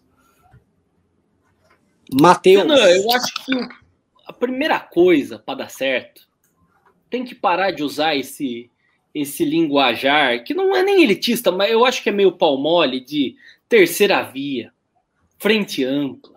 E, e isso aí é uma coisa meio que a, a, a gente olhando para o espelho falando uma palavra que não significa nada. Exatamente. Se, eu acho que a primeira coisa é, se o projeto não tem um nome, não precisa nem ser o nome de uma pessoa. Precisa ter um nome. Ele não vai para frente. Olha, para mim você tá, assim, os dois estão certíssimos. Para mim, sabe o que eu acho? Eu tô olhando assim, Mandetta com o DEM. Quem, quem é o DEM na fila do pão hoje? O DEM, o DEM já era pequeno e rachou em dois. Pois é. PSDB? Quem tá falando? Estamos falando do final do PSDB? Quem, esses caras que vão salvar a gente, é óbvio que não vai não, ser esses assim, caras. Porque esses caras não vão salvar uma... a gente de nada. Eu, eu acho que é mais uma questão de método do que de nome. Eu, eu acho que esses pontos que o Ricardo pontou muito importantes.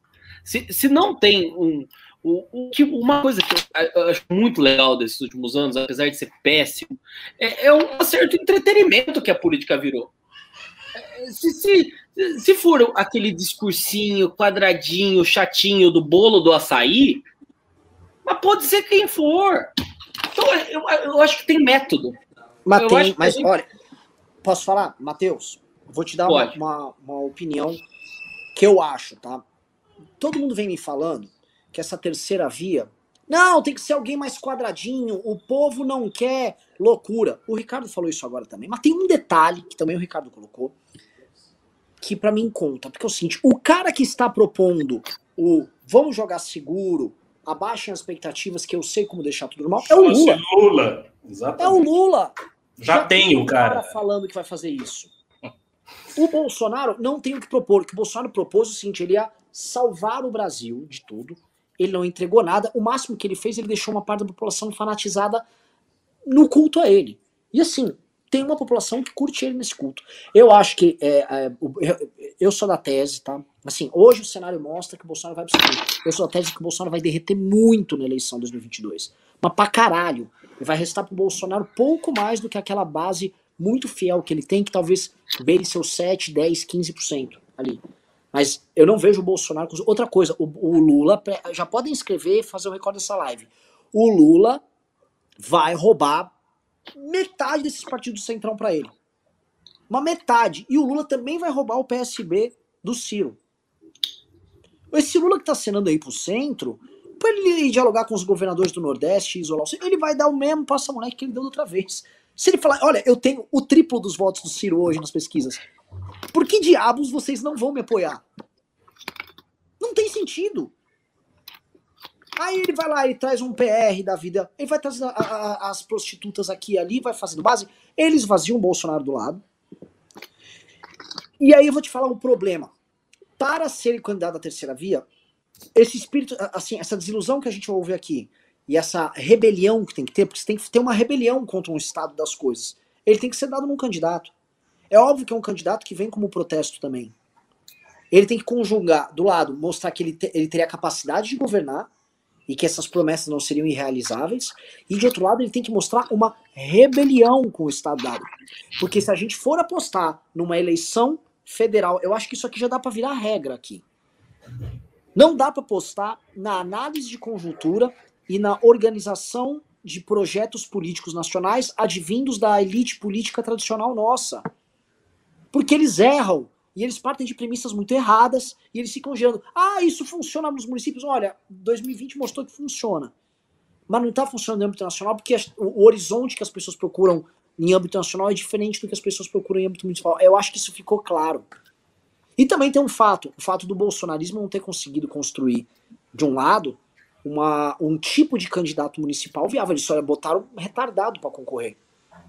E se não fosse tão retardado? E se fosse meio retardado? E se fosse só 25% retardado? Às vezes dava, às vezes colava. Esse é um ponto. O, o Ricardo conversa com o Bolsonaro, mas falem com os bolsominions. Não, 2020 a gente não lançou ninguém bom. Eles mesmos sabem disso. E se lançasse alguém bom? Vou dar um exemplo. Vou falar um, um cara que é bolsonarista, que, porra, o Van Hatten poderia ter ganho uma eleição para prefeito. É bolsonarista. O, vamos falar outro, outro bolsonarista aí, o Salles, aqui de São Paulo, se concorresse para prefeito de Ribeirão Preto, poderia ganhar?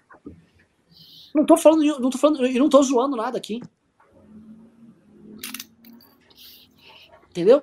Então, o, o, que, o que eu quero dar a entender é o seguinte: esse papo de terceira via, se tem uma coisa que para mim que eu posso falar, quem começou falando isso foi você, Matheus. Mas acho que dá para colocar como regra. Se ficar esses mesmos cara de sempre, com, com táticas geraldianas, fazendo estratégia, fudeu, eu acho. Que tem com que muito ser... respeito e amor ao nosso governador Geraldo. Ah, mas é o seguinte, cara, o cara tem que jogar campeonato estadual. O cara, o cara tem que ser igual o Juventus da Rua Javari, igual a Portuguesa. Disputa o estadual aqui. Agora, Campeonato Brasileiro ele não pode, não, velho. Brasileirão é outra história. Não dá, não dá. Deixa no Campeonato Estadual, jogando lá nos campos de esburacada, ele conhece todos os, os atalhos do, do, dos gramados ali. Agora, não põe ele para jogar no Maracanã. Sai vaiado. Entendeu? Essa que é a real. Não, eu acho que a, a, a premissa é essa, acho que o candidato para crescer é um candidato, tem que ser um candidato de, de revolta. Porque olha só, outra coisa, vamos falar demograficamente. O, o, o você mandou para mim, né, Matheus? Eu vou mandar pro Will aqui, ó, da produção. O Will, eu tô te mandando aqui um gráfico, dá pra gente dar uma brincada. Eu não tinha visto a questão centro-oeste. É, é, impressionante. É impressionante. Sim. Will, coloca no ar aí a pesquisa, eu te mandei no, no WhatsApp.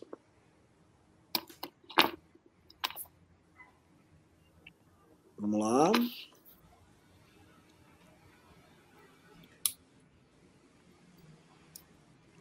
Cadê o Will? Bota a pesquisa aí, meu.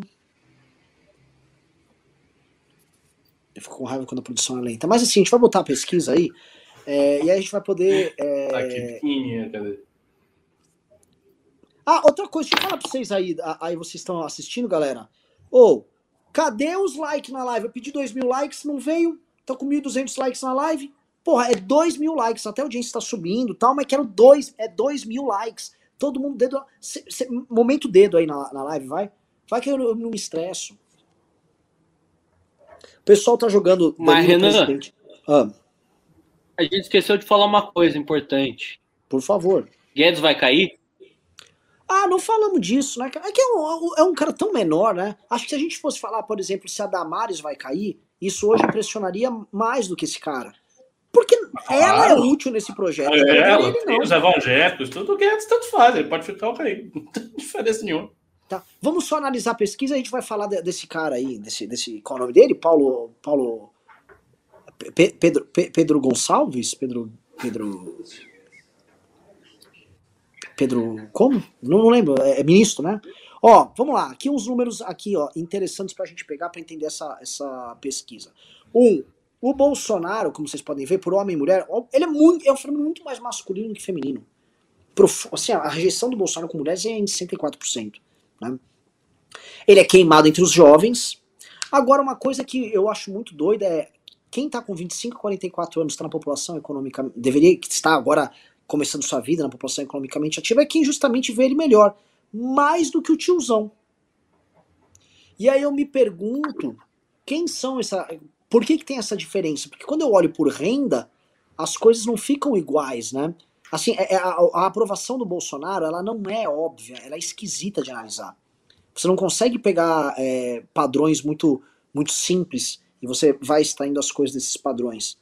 É, você vê que ele vai bem. No, o, o, ele é um caso raríssimo. Ele vai praticamente igual Nordeste, Norte, Sul e Sudeste. Ele é quase igual. Antigamente, assim, o PT ia muito bem em um lugar e muito mal em outro. O Bolsonaro ele mantém uma, uma, uma coisa homogênea em todos. Então, a gente quase não consegue ler uh, certas coisas. Eu acho que o que a gente lê melhor é quando vai para a renda, que está ali no final, que mostra o, o Renan, seguinte. Por que, você vê os caras de 25 a 44? Porque eu, eu não entendo isso. Eu também não. É, assim, se for pegar, passar para mim, talvez porque os de 25 a 44 anos estejam uh, justamente numa, numa é o corte mais renda também, né? É, é, e, é, é um corte, e assim, eles estejam, devem estar nessa renda de até dois salários mínimos, que é a, é a faixa que aprova mais ele. Entendeu? É, e quem são esses caras de dois? Será que são pessoas que estão recebendo auxílio emergencial? Uma, um pessoal de classe D é, evangélico? Porque os evangélicos são muito aí nessa faixa. Será que é isso? Tá? Porque é, é, o que me mostra, sim, se eu pegar esse mesmo, mesmo recorte e jogar é, no sul, por exemplo, né? O é, que, que eu vou pegar então? Será que o cara do sul tá ali ou não tá? É muito estranho. Eu não, eu não, eu não consigo sair com uma resposta pronta. O é, lance. Um detalhe aí, Renan, que é o seguinte: a, a diferença mesmo grande em termos de idade é dos jovens para o resto. Porque o resto tem uma certa homogeneidade, que é 38, 34, 36. Então tá, tá tudo dentro da margem de erro. A diferença grande mesmo que tem de idade, a clivagem, é dos jovens. Os jovens que não estão com ele. O resto está mais ou menos igual. Sim. Mas a diferença entre homem e mulher também é uma discrepância absurda. Ah, sim. É, sempre foi. Não, ele não tem público feminino. O MBL também carece de público feminino. Viu? Esse é um problema da direita. A direita sim. tem pouco público feminino. Porque tem um detalhe, é um discurso muito, o discurso da direita é um discurso muito emprego, trabalho, confronto. Não é um discurso o pobre, o social, o amor, o abraço. Há uma, uma ausência desse elemento psicológico de acolhimento que é tão importante para as mulheres formarem o seu voto. Um detalhe, é, é, é, específico dessa nova direita isso que você está falando, né? Porque, por Sim, exemplo, o Bruno Covas, ele era o cara que é melhor entre as mulheres em São Paulo. Ah, não, os partidos tradicionais não operam sobre essa lógica. É. É, são os ideológicos, está falando das expressões. É, é a nova direita, os ideológicos. É. Sim. E, assim, a gente olha esse gráfico aí, né? Algumas poucas certezas que a gente pode ter. É, a gente vê o Bolsonaro com o Nordeste praticamente igual ao Sudeste. Isso é muito novidade. Né? O Bolsonaro rompeu com a fórmula tradicional, pelo menos nos últimos 20 anos, da gente ler política no Brasil. Essa, essa, eu não consigo entender. Eu olho esse mapa e não consigo tirar padrões. É, Lógico. É, porque provavelmente ele não está dividido o suficiente do que a gente precisa ver. Tem um monte de coisa que não tem, por exemplo, interior e centros urbanos. Uma coisa que a gente estava conversando um tempo atrás. A gente não consegue tirar informação a partir disso. Tem, do, tem, tem essa, você falou uma, o Ricardo falou de umas clivagens que podem ajudar a entender isso aí que você está falando, que seria escolaridade e renda. Né? Se a gente for pegar escolaridade e renda, é... beleza, ele é, ele, ele é mais aprovado ali onde tem essas rendas de 5 a 10 salários mínimos, mais de 10 salários mínimos, uh, mas é percentual pequeno da população, e na parte de escolaridade, ele é muito mais aprovado com quem é, tem menos escolaridade do que com quem tem mais. E dá para colocar um perfil de, assim, os grandes centros urbanos são, em geral, mais escolarizados do que os interiores. Isso a gente pode falar com uma, uma tranquilidade, uma segurança. Renda nem tanto, né? Mas é, dá para cravar isso aí. O que, que eu acho, pessoal? É, para a gente poder ir para falar de Papo Guedes aí e de fim de governo. Eu acho que pessoas com um pouco mais de escolaridade nos centros urbanos e jovens são as pessoas que rejeitam frontalmente o Bolsonaro e elas podem se expressar à esquerda e à direita. Mas há aí um espaço grande para essa terceira via começar a vir. E eu acho que é esse o caminho. Tá todo mundo falando aqui no chat do Danilo Gentili. Por que, que eu levo a sério a brincadeira Danilo Gentili? Eu sou eu um entusiasta da, da tese do Danilo Gentili. Porque, um, quando ele bate, as pessoas sentem tesão. Só isso. E a, re, a revolta dele é a mesma que essas pessoas estão sentindo. Gera empatia. Só. Só. Não, tem, não precisa de mais do que isso hoje. Ninguém está precisando articular um plano de governo para nada. A gente tem que articular um sentimento. O Bolsonaro só articulou um sentimento e historicamente o PT articulava um sentimento. Ele está articulando um sentimento. Não achem que o Mandetta vai articular esse sentimento ou que o Hulk vai articular um sentimento. Porque o sentimento para pegar esse eleitor é esse. Eu sei que o Mandetta, o Hulk, o próprio Dória, eles pensam assim, na hora H, quando chegar na eleição e eu tiver tempo de TV, aí eu chego nas pessoas de um jeito legal, mas é, muito, é confiar que nos 45 do segundo tempo você vai resolver. Eu, eu, acho isso, eu acho isso muito pretencioso, cara. Tipo, não, eu vou dar meu jeito, eu montei minha articulação, tenho tempo. Para! A eleição tem que ganhar agora. Que é o que eu. Assim, a porra do Lula tá fazendo isso agora, será que eles não é, se tocam? É pretencioso e pressupõe também que você vai conseguir um tempo gigantesco de TV, o que não é garantido de maneira nenhuma. Eu acho que quem vai ter mais tempo de TV é o Bolsonaro e o Lula, não é? Não é um candidato de terceira via. Mesmo vindo do DEM ou do PSDB. Então, essa ideia que eles vão conseguir um tempo gigante de TV, como o Geraldo teve, e o Geraldo teve e não, e não foi para nenhum. Então também não é garantia.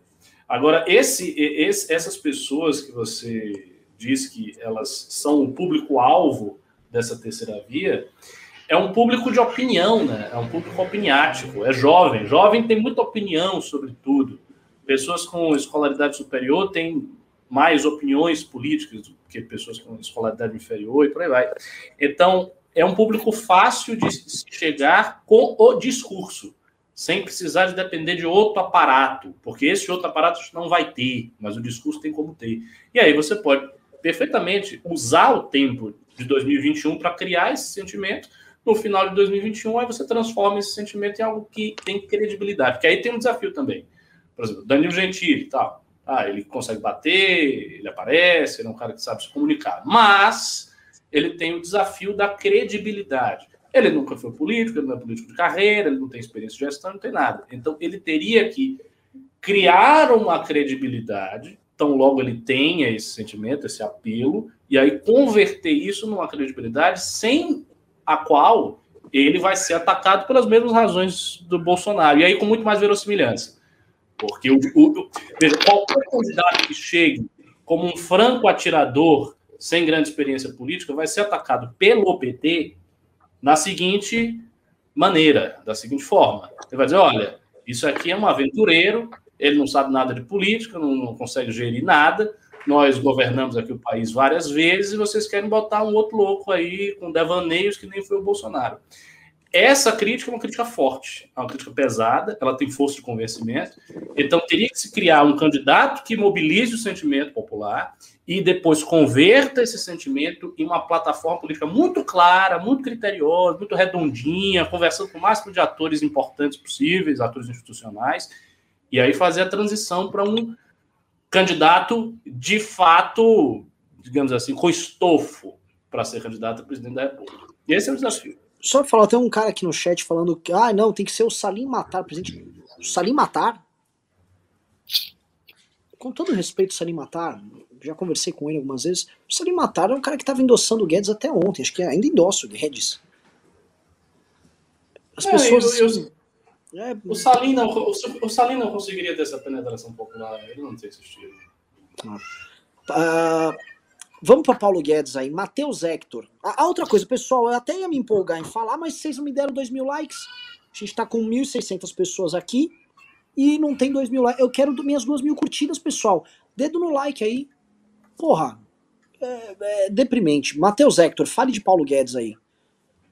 Olha, não, acho fica que a gente vê uma. Sai? Vamos falar a verdade. Essa bosta fica ou sai? É, não tem muito o que falar. Olha, eu acho que. Boa pergunta. Eu acho que o Guedes já mostrou não ter, é, ter uma moral frouxa o suficiente para ficar independente de qualquer situação, né?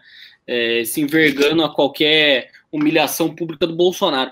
Mas agora eu acho que a situação é um pouco diferente, pelo seguinte: a gente aprovou um orçamento fictício, a gente cortou 20 bilhões ali de despesas obrigatórias, que no final do dia, como são despesas obrigatórias, vão ter que ser pagas. A gente deu uma injeção de 32 bilhões aí de emendas parlamentares, e no final do dia o que, que acontece? Não vai dar para cumprir o orçamento. É impossível de cumprir o orçamento. E a partir do momento que o orçamento ele não é cumprido, seja pela lei de responsabilidade fiscal, seja para a regra de ouro, seja pelo teto, isso acaba incorrendo num crime de responsabilidade.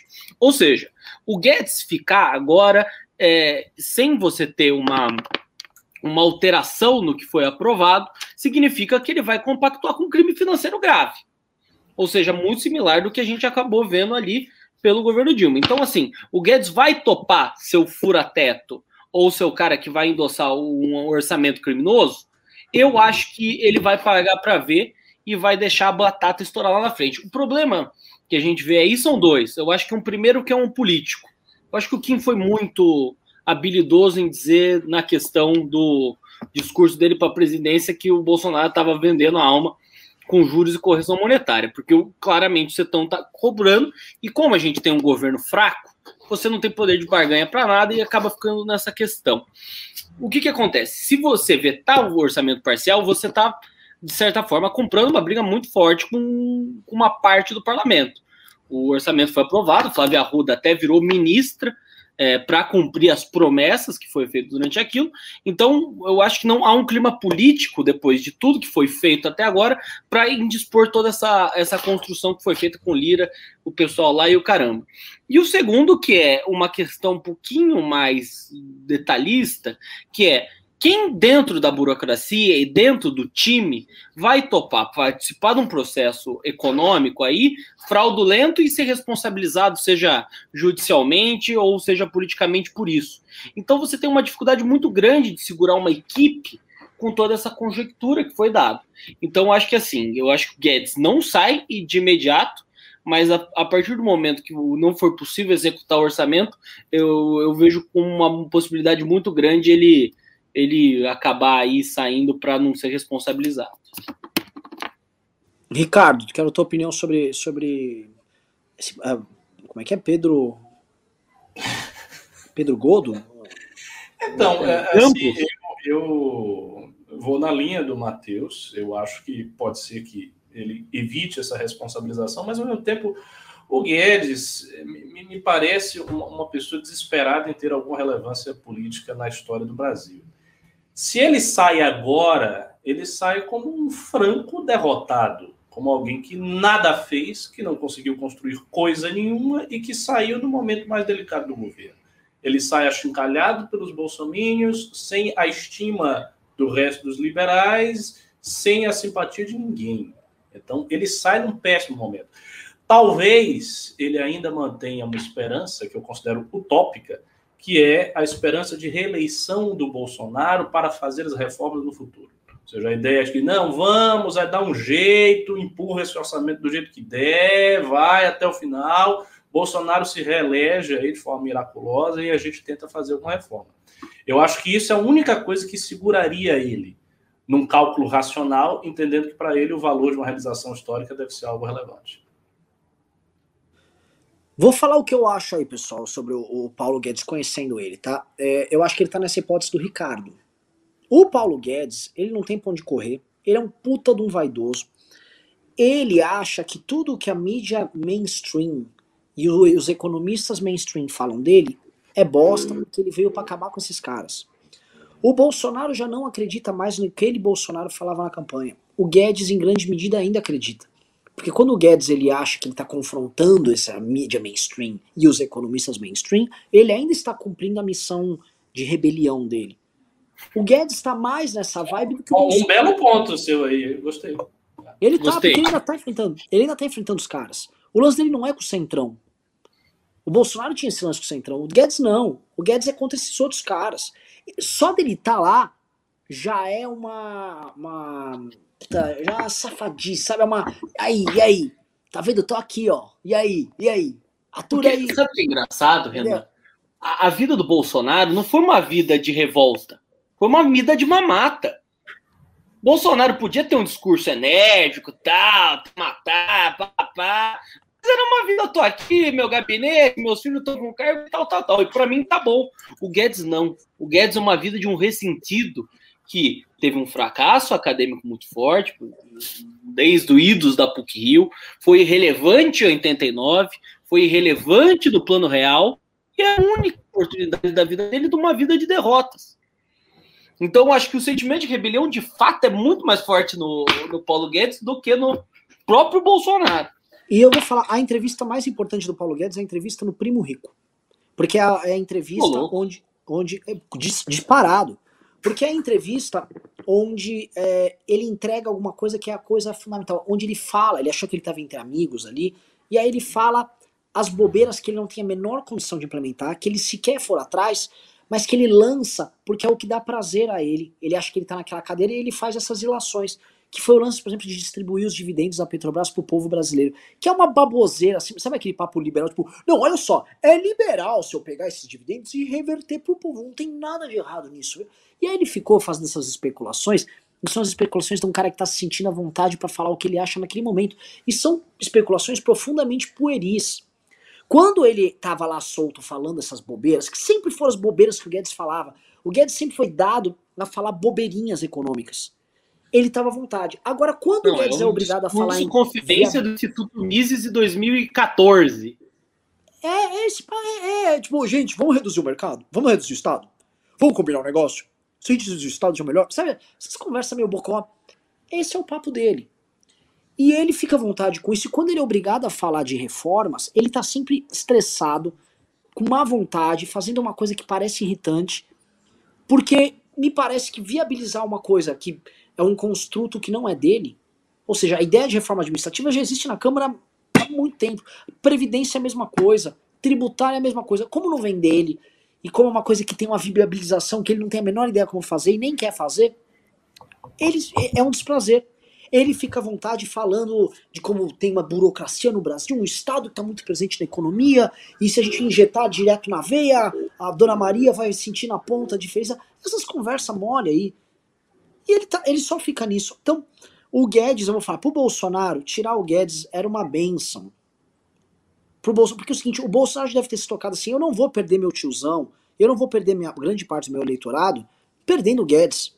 Ele perdeu com o Moro um pouco, ele perdeu na pandemia bastante, mas o resto, o Guedes não vai perder.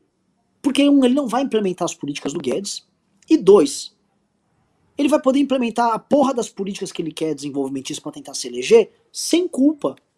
E honestamente, o mercado, mercado que se adapte, pau no cu do mercado, o mercado vai se adaptar. E Matheus, assim, o mercado acho, assim, tem a tem grande um... capacidade de se envergar. Ele vai dar um Qualquer jeito. Coisa. Mas, mas nem um falando jeito. do mercado. Ó, nem é tão ruim mercado... esse projeto de desenvolvimento. Vai ter investimento agora, viu? Nem é tão ruim. Ó, olhando aqui, esse nome que o, que o, o, Bolsonaro colocou aqui, junto com o Lira, hein? Ó, vai passar. Não é ruim. Olha só, parece que a coisa vai. E vão levar, eles estão levando todo mundo no bico há dois anos e meio. Por que, que não leva mais um ano e meio? Leva o que eu acho engraçado, Renan? Aí, mercado barra. Primeiro, você tem um conflito de elites, uma elite mais ilustrada e uma elite mais vulgarizada. Essa elite mais vulgarizada sempre foi do Bolsonaro e sempre será. É, Luciano Hangs vibes. E assim como uma parte de uma elite ilustrada que já nunca foi do Bolsonaro, boa parte agora já descambou de vez. E no mercado é uma coisa muito engraçada. Assim, quer saber se o cara é baixo clero? Quer saber se o cara é pequeno, se o cara é um lambarizinho? Vê se ele defende o governo.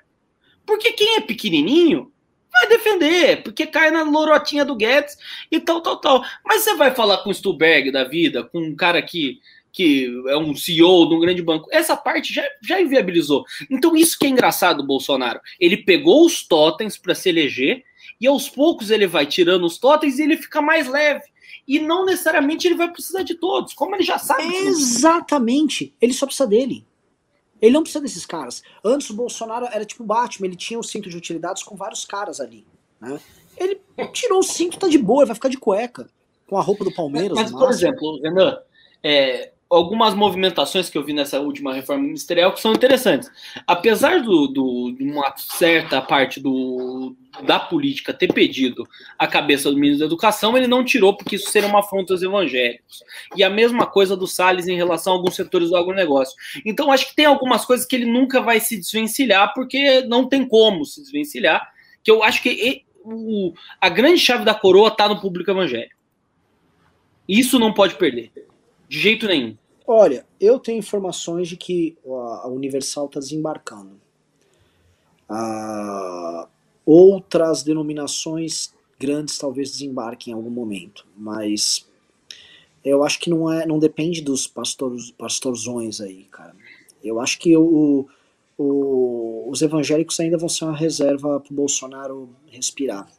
Eu acho que isso é. Questões é morais, uma coisa que eu falei milhões de vezes Bolsonaro tem, isso é inegável, uma defesa de questões que são relevantes para os evangélicos. Ele tem uma linguagem que chega, ele pega os valores, ele encampa esses valores, ele não tem vergonha de falar certas coisas que a elite política brasileira tem, porque ela não tem esses valores, ela é progressista. Então isso gera um, um, um curto-circuito na comunicação com os evangélicos. Então é basicamente isso. E ele sabe explorar isso, ele é inteligente nesse ponto, ele sabe explorar.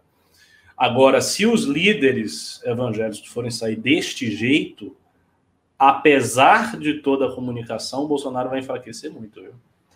Assim, ele, vai, ele vai perder votos cruciais. Porque é assim, ele, ele não tem capacidade, por melhor que seja essa comunicação conservadora dele, de bloquear a influência das estruturas hierárquicas da igreja. Quem está dentro da igreja são os pastores com seus fiéis. E os caras fazem um rebuliço interpretativo. Se o cara quiser dizer que, ah, não, Bolsonaro nos enganou, mas no fundo ele é o demônio, o cara fala lá e a galera acredita. Então, assim, se isso acontecer, ele vai ter dificuldade pela frente. Eu, é natural que aconteça. É, eu não acho que o Bolsonaro vai vir com apoio institucional dos evangélicos para a próxima eleição.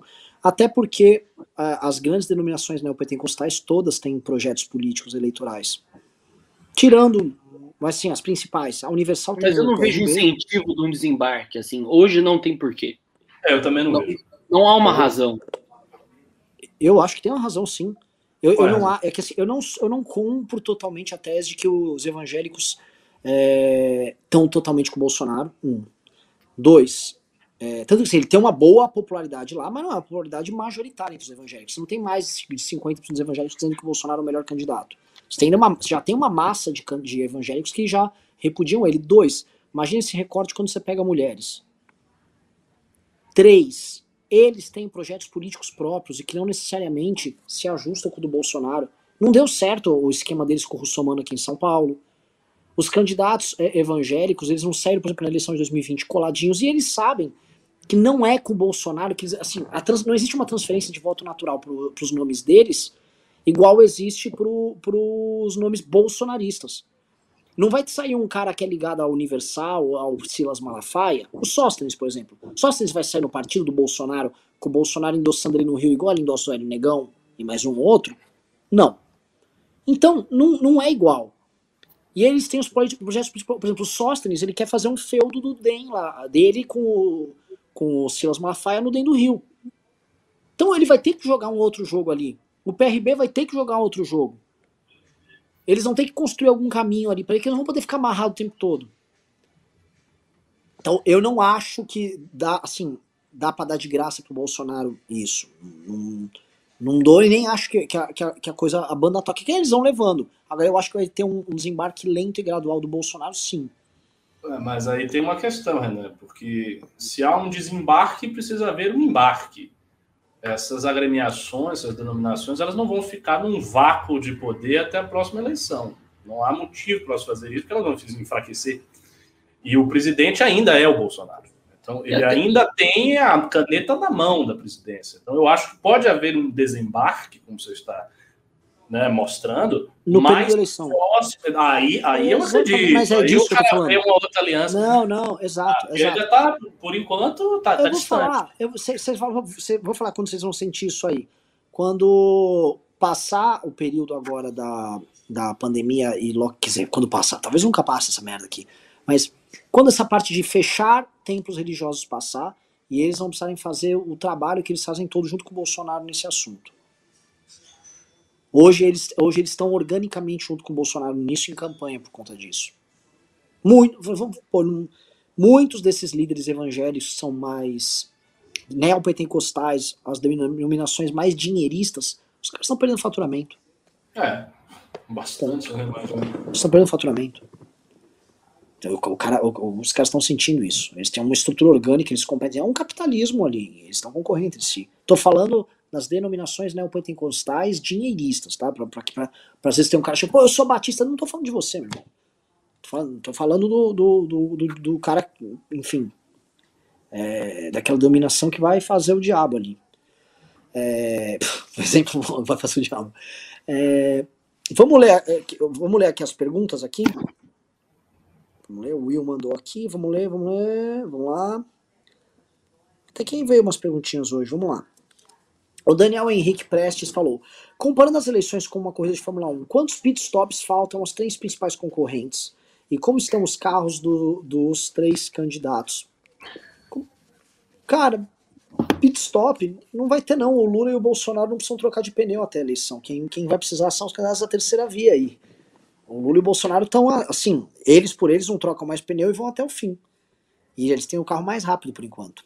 Mas o carro do Bolsonaro, o motor vai quebrar até o fim da corrida. Vitor Monteiro mandou então disse: Pessoal, parabéns pelo trabalho. Vocês lembram do Cristiano Bauer? Ele sumiu. Será que isso tem a ver com o racha do novo? Qual será o futuro do partido? Essa pergunta é mais pro Matheus, né? O Lobauer, ele é bolsominion.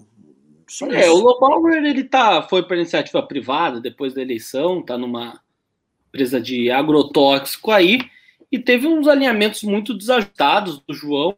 Mas acho que a maior parte ali é questão profissional mesmo, senão ele estaria tocando terror dentro do partido pro Bolsonaro, no caso, né? Ajudando o Bolsonaro. É. É. É. é Gabriel Filete mandou 20 reais e disse: Há alguma esperança de uma terceira via vencer Lula?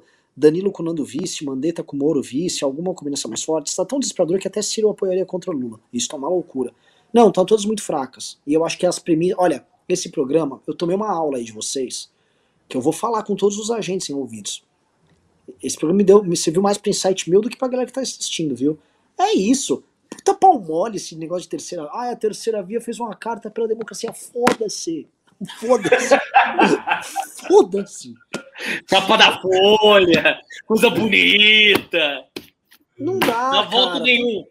Né? Não, tem, tem que ser um negócio plau. Né? Tem que articular essa raiva. Leandro falou, Renan, sobre o vídeo, sobre o voto do tiozão. O tiozão ainda tem muita influência sobre os filhos de 20 e 40 anos. Se não puder convencer o tiozão a mudar de ideia, faça os filhos pedirem independência eleitoral dos pais. Mas é o que a gente está fazendo. Mas isso já acontece. Sim. Sim. Na verdade é o seguinte, o, muito seguidor do MBL, o que eu mais tenho é, olha, Renan, tá muito difícil lidar com os meus pais. Os, a, a, galera que acompanha a gente tem um problema já com os pais, isso, isso já, tá, já tá dado. Vinícius Carnevale disse: Lula confirma a TV portuguesa que está candidato. Ó. Oh. VGX Consulting Data disse. Pri. Hã? Data Pri. Ah, é.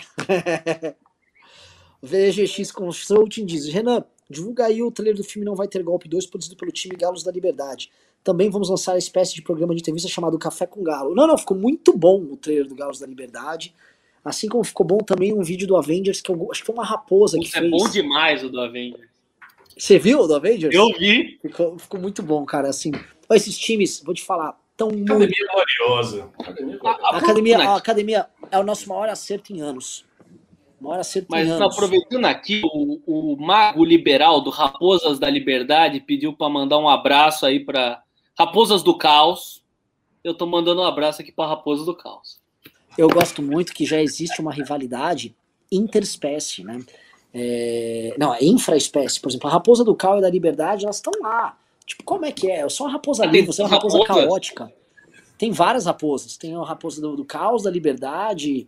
É... Tem um, um monte. Eu criei, eu criei, os nomes, mas eu, eu não lembro, não. Mas tem vários. Não, por exemplo, você tem o. Tem mais é o Leões. Tem o Leões do poder, do dever, do caos, da honra. É.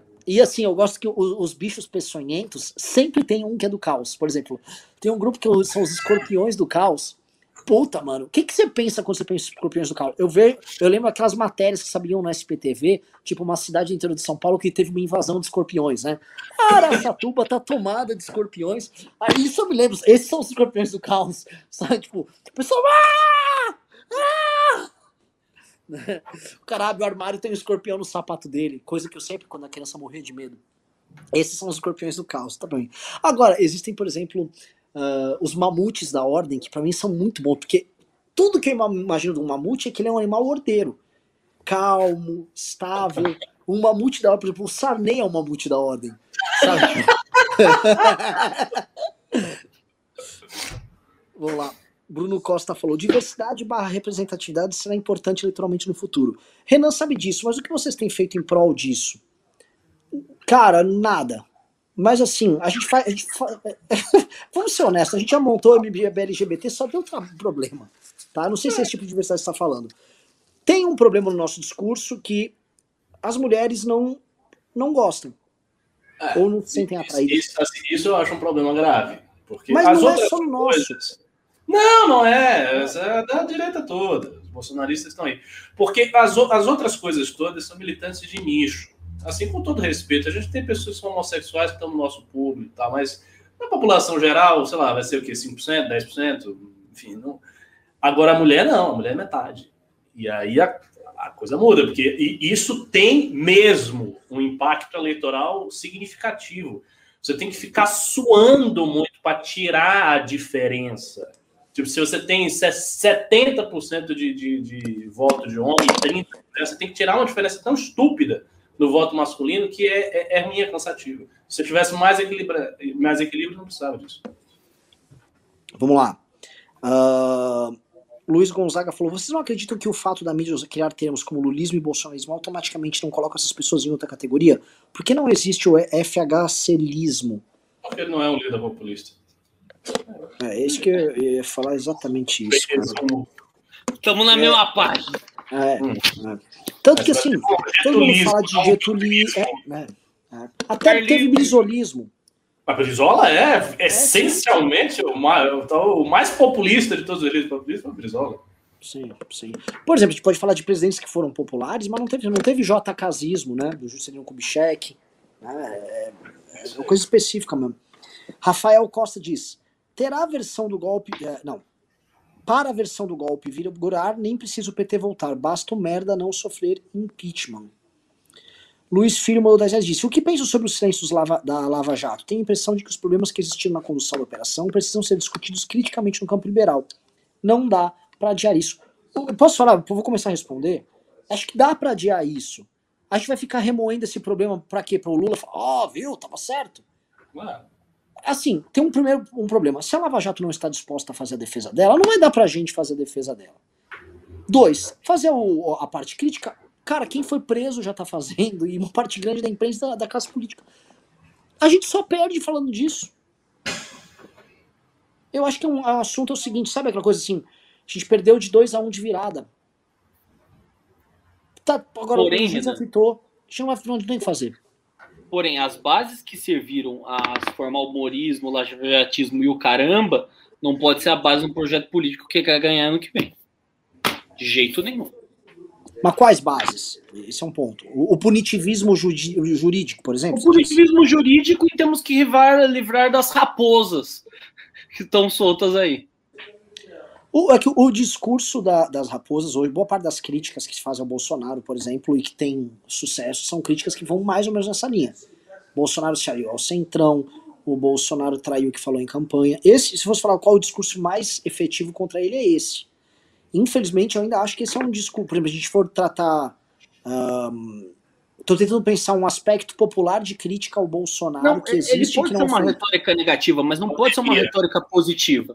Entendeu? Pandemia. Ó, beleza, o cara se vendeu pro Centrão, mas não pode ser. Ah, que, por que, que a gente o quer Ricardo chegar ao poder? falou aqui a pandemia. Pandemia é um bom exemplo. Pandemia. Mas, mas, assim, a pandemia vai ser pega pelo PT. Vamos falar da pandemia. O Lula já está falando da pandemia o tempo inteiro. Mas acho que a pandemia... ele não vai ficar, o que eles não vão ficar falando é de corrupção.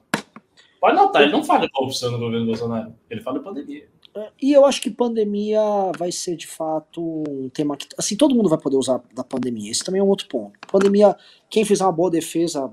Por exemplo, o Kim fez um discurso lá contra o Lira, que o Lira teve que se. O Lira falou na semana seguinte. Praticamente você dá para separar um trecho do discurso do Kim e outro do Lira, você vai fazendo recorte. Por quê? Alguém tinha que falar aquilo. Então dá pra, esse discurso da pandemia dá para usar. Agora, é, talvez esse discurso da pandemia ressoe mais dentro do campo da esquerda por essa questão de empatia, por ser um negócio mais feminino. Então, talvez funcione melhor lá. Max Hertel disse: uh, dá um resumo depois, por favor, não sei do que. Leandro falou: Matheus, quando os deputados federais do Novo vão ser oposição aberta? Não serão reeleitos dessa forma. Ô, Matheus, vai lá, Matheus, por favor. Que eu ia zoar Olha, eu, o... acho, Vamos ser muito direto na situação. O partido se posicionou como posição ao governo Bolsonaro e a bancada no dia seguinte emitiu uma nota contrariando o partido, dizendo não, a gente vai se continuar independente. Eu acho que eu espero que você esteja certo e quem tome a postura bolsonarista de fato não seja reeleito ano que vem. Porque, em tese, eu não vejo muita perspectiva de melhora na bancada federal, não. Quem, quem não é bolsonarista na bancada federal? Eu acho que não é uma questão de quem. É que são meio 50 tons. Eu acho que assim, o, o Lucas e o Marcel eles passam muito do limite, assim, do que. O lanche já chegou, tá chegando a janta. O, o Marcel e o Lucas, eles são assim, estão no extremo que mais bolsonarista, muito bolsonarista ali de fato. De fato, é uma adesão ideológica de fato. E eu acho que vejo ali uma febre de Brasília, entendeu? É, muita gente que se elegeu com sentimento contra tudo, contra todos e acabou, sei lá, tomando café da manhã com o general Heleno, troca o WhatsApp e não quer comprar briga ali dentro. Então, é um, um pouco de. Não é bem palmolismo, é. Não sei explicar. É, eu só olho isso com muita chateação, Renan. Tem, tem um outro ponto só que eu já falei outras vezes: é esses caras que se elegeram, tirando o Marcel, não tinham público. Não tinham não tinha um fanbase. E a fanbase surgiu depois de entrar no mandato, usando o famoso lance de você vai construindo o seu público e ele fica embolhado, e o público construíram foi um público bolsonarista, e eles não conseguem mais sair também. Tem um problema de mecanismo de comunicação ali terrível. Bruno Antônio falou: e se o Bolsonaro sofrer impeachment antes das eleições? Como o cenário ficaria?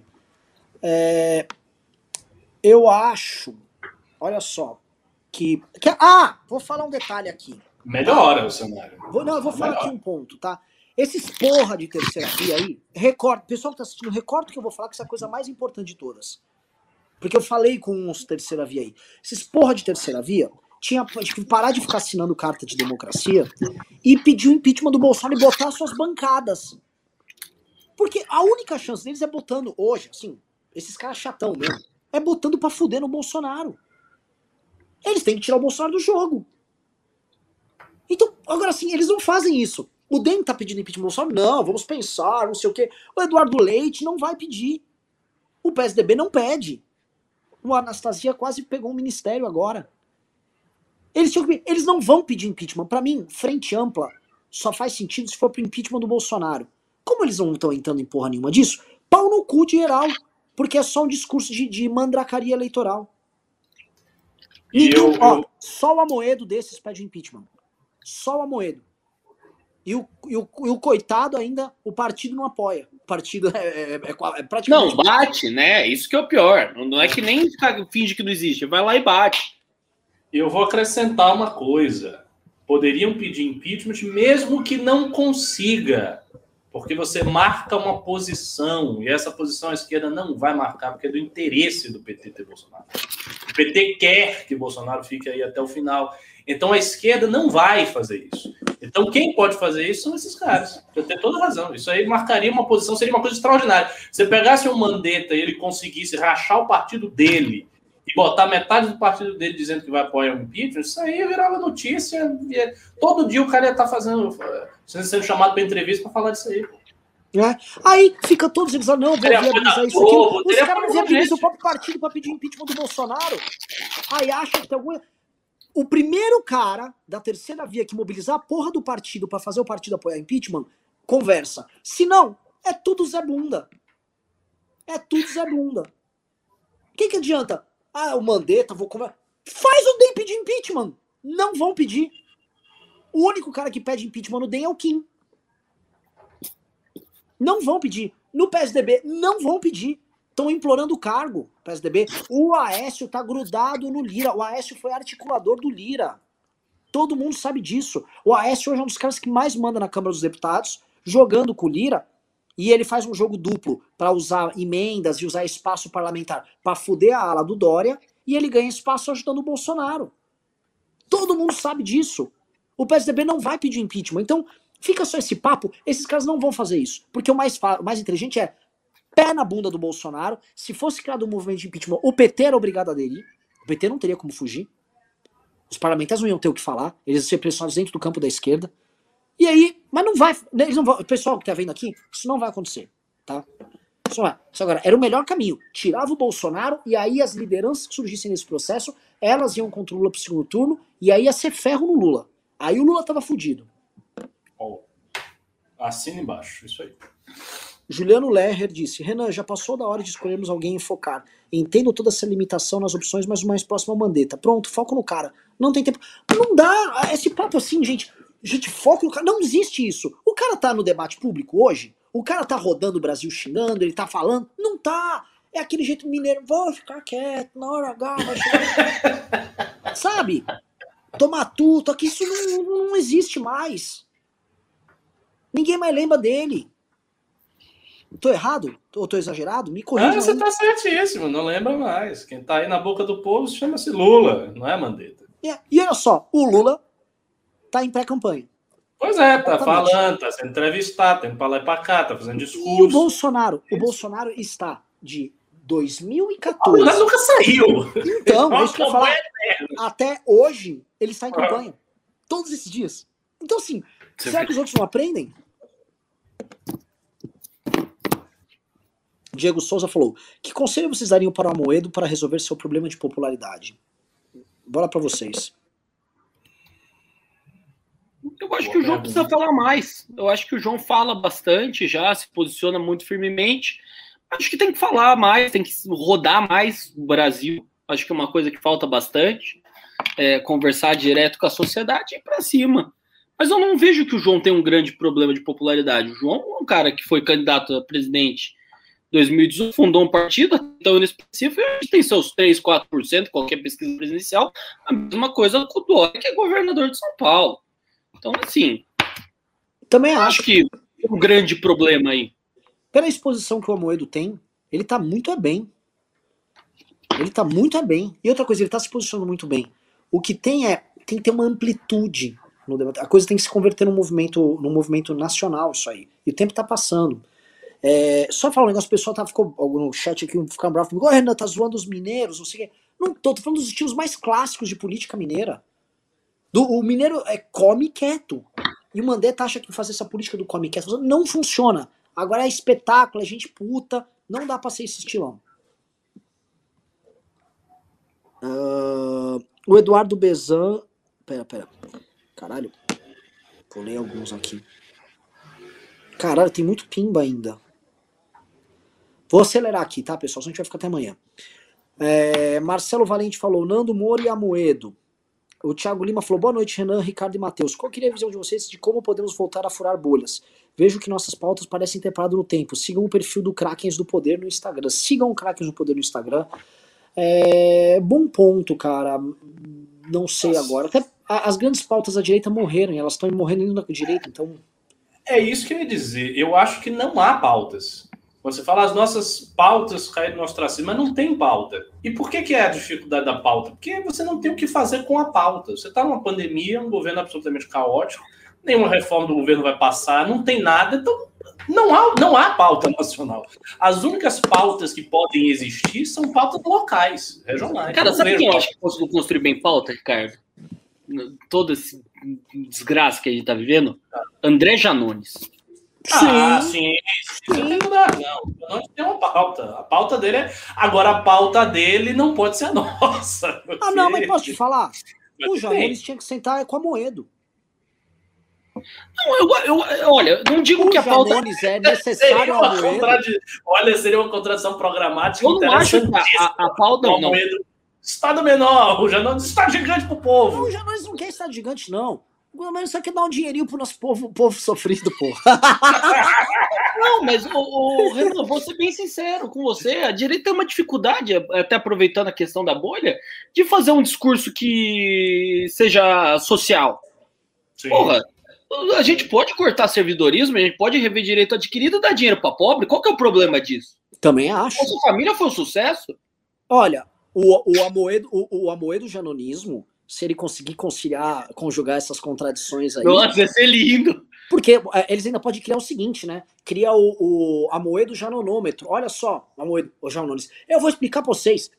Quanto mais nós tira dinheiro desses, desses, desses Marajá que mora aí, mais eu dou de auxílio. Esse mês, o nosso, nosso presidente Amoedo, e eu de vice, né? Talvez, ou um vice-versa, vai cortar 10 bilhões que vai virar mais 50 reais de auxílio. Eu acho que concilia muito. Acho que e, e, dá para criar uma fórmula aí. Um cortando e outro dando pro povo. Eu acho que o discurso social tem que entrar na pauta. Também acho. Também acho. E vou falar, no Twitter, o Janones vai bem, que é uma maravilha, hein? Larguei essa aqui, só, só larguei. Tá? Fica o recado, ó, pros janonistas que estão aí. Esse. Mande Vá conversar com a Moedo. Eu, é isso da caldo, hein? É, o Lucas Diniz mandou 54,90 e perguntou: e se turbinar o Mandetta? É um problema que a gente já falou. O Aurélio Gama disse definitivamente: Renan, quem hoje é o maior, sua maior aposta como terceira via? É, Janones com Moedo. Tá dado. Eu não tô brincando, não. Vocês não acham uma boa? Mano, achei muito da hora. Eu gostei. Ricardo Almeida, por favor.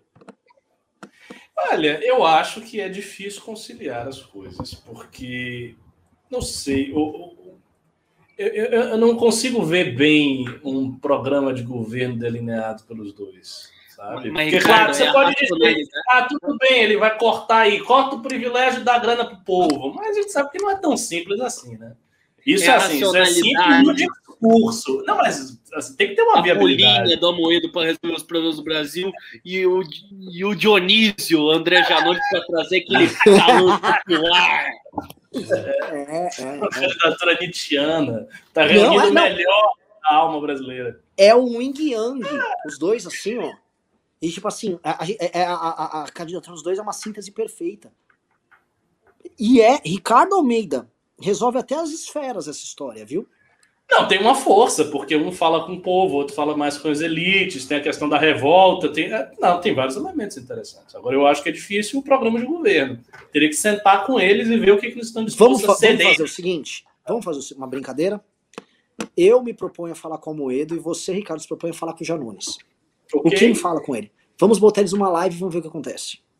É, mas defina se vai fazer isso mesmo, porque às vezes você tem uma ideia, aí, ô, ô Matheus, aí ele daqui a quatro dias ele esquece. Então, porque quando eu falar para o cara aqui, que eu tenho contato com você, quando eu falar com o cara aqui, o cara vai ficar agoniado. Então, veja mesmo se você vai fazer isso aí. Tá, tá, tá. Não, fique tranquilo que eu vou andar com ele. Vou, vou, vou falar lá. Vamos tentar mais isso aí. Mas não uma live no Facebook, que aí teria não. 300 mil pessoas. As lives já são gigantescas. Ó, o cara mandou Janones, Cleitinho e Amoedo, cara. Vixe, chamar o prefeito de Colatina para ser ministro das cidades. Hum. Henrique Meirelles na fazenda e, e Sérgio Meneghelli na, e Meneghelli na cidade. Puta que pariu. Puta que pariu.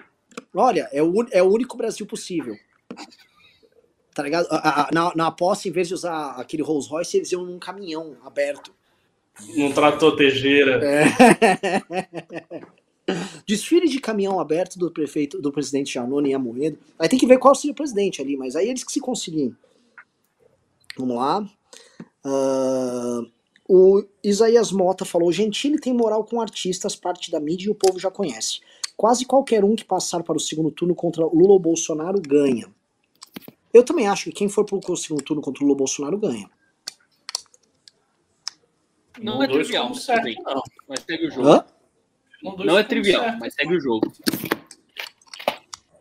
Vamos lá. Corujão disse: tem que parar de mimimi, sentar com o Danilo e construir. MBL articulando o Danilo na cara e na coragem. Vamos pra cima. Hashtag fora Bozo. O danilismo tá, tá impera forte aqui, viu? O Naldo falou: não vem com essa história de amoedo. O povão prefere corrupto que parece povão com engomadinho falando de problemas que ele nunca passou na pele. Naldo, você não ouviu a, a hipótese uh, Amoedo Janones, viu? A J com JA. É, é, é. Cara, imagina o Cleitinho denunciando as raposas dentro, da, dentro do Ministério da Justiça, hein? De camisa de camisa da Caldense, time de pós de Caldas lá. Ah! Igor Rocha disse: Renan, vocês precisam nos ajudar dando munição pro convencimento. Te mandei uma ideia no seu Insta, mas acho que você não leu. Dá uma olhada e compartilha com o Ricardo para ver o que acha. User é o y.parreira. Manda de novo para mim, por favor, Parreira. O Guilherme Benner mandou então, muito obrigado, e disse: O impeachment seria a nossa única esperança? Sem Bolsonaro, um candidato de centro-direita garantiria uma vaga turno? Difícil. Ou os votos bolsonaristas iriam para algum candidato gadista? Eu acho que não tem esse negócio de centro-direita, não. Centro-direita serve como mobilização de uma base militante, mas o cara que mais mobilizar e que, que a meu ver, vai que galvanizar nele a figura do eu não sou nenhum dos dois, me põe lá que eu resolvo, esse cara, esse cara vai, pode ser o Ciro, pode ser qualquer um. Respondam aí vocês os demais. Não, concordo, é isso mesmo. Matheus Monteiro disse: sigam galos da liberdade.mbl, temos paródias a caminho e também fizemos o trailer, não vai ter golpe Os galos da liberdade, eles estão, tão, mano, cacarejando forte aí. Um time bom. Galos da Liberdade, Panteras da Liberdade, muito bons também. É, eu não sei como é que estão os Krakens, mas hum, eu gosto deles. Leandro, ah, oh, e os Javalis do Terror, né? Queridinhos da galera. Leandro Coleman 10 disse: quando o Danilo bate as, pessoas, bate, as pessoas sentem tesão. Santos Renan 2021. É, entendi agora. Jorge Silva disse: Mamãe, falei 22, bem populista, falando que dá a cara a tapa e quer acabar com os privilégios, como ele faz. Mamãe, falei, é, é, ele vai concorrer para o governo do estado de São Paulo. Bruno Shelby disse: se governar equivale a um jogo de xadrez no qual as regras são nossas leis, por que o foco nas propostas que precisam mudá-las? Um programa de governo construído no que temos não diminuiria a obrigação de um grande apoio partidário? Ricardo? Como é? Não entendi direito a pergunta. Se governar equivale a um jogo de xadrez no qual as regras são nossas leis, é que governar não é isso. Definitivamente, ainda mais no Brasil. Por que o foco nas propostas que precisam mudá-las? Um programa de governo construído no que temos não diminuiria a obrigação de um grande apoio partidário? Eu não um entendi. Um programa realmente. de governo construído no que temos, ou seja, em cima das regras do jogo, que são as leis. Né? Eu não entendi o que, que isso faz dispensar o apoio eu acho que eu entendi. Eu acho que ele falou: ó, é muito difícil mudar as regras é, se você quer fazer alguma coisa diferente do que tá aí. O que eu entendi foi isso. Ah, sim, sim.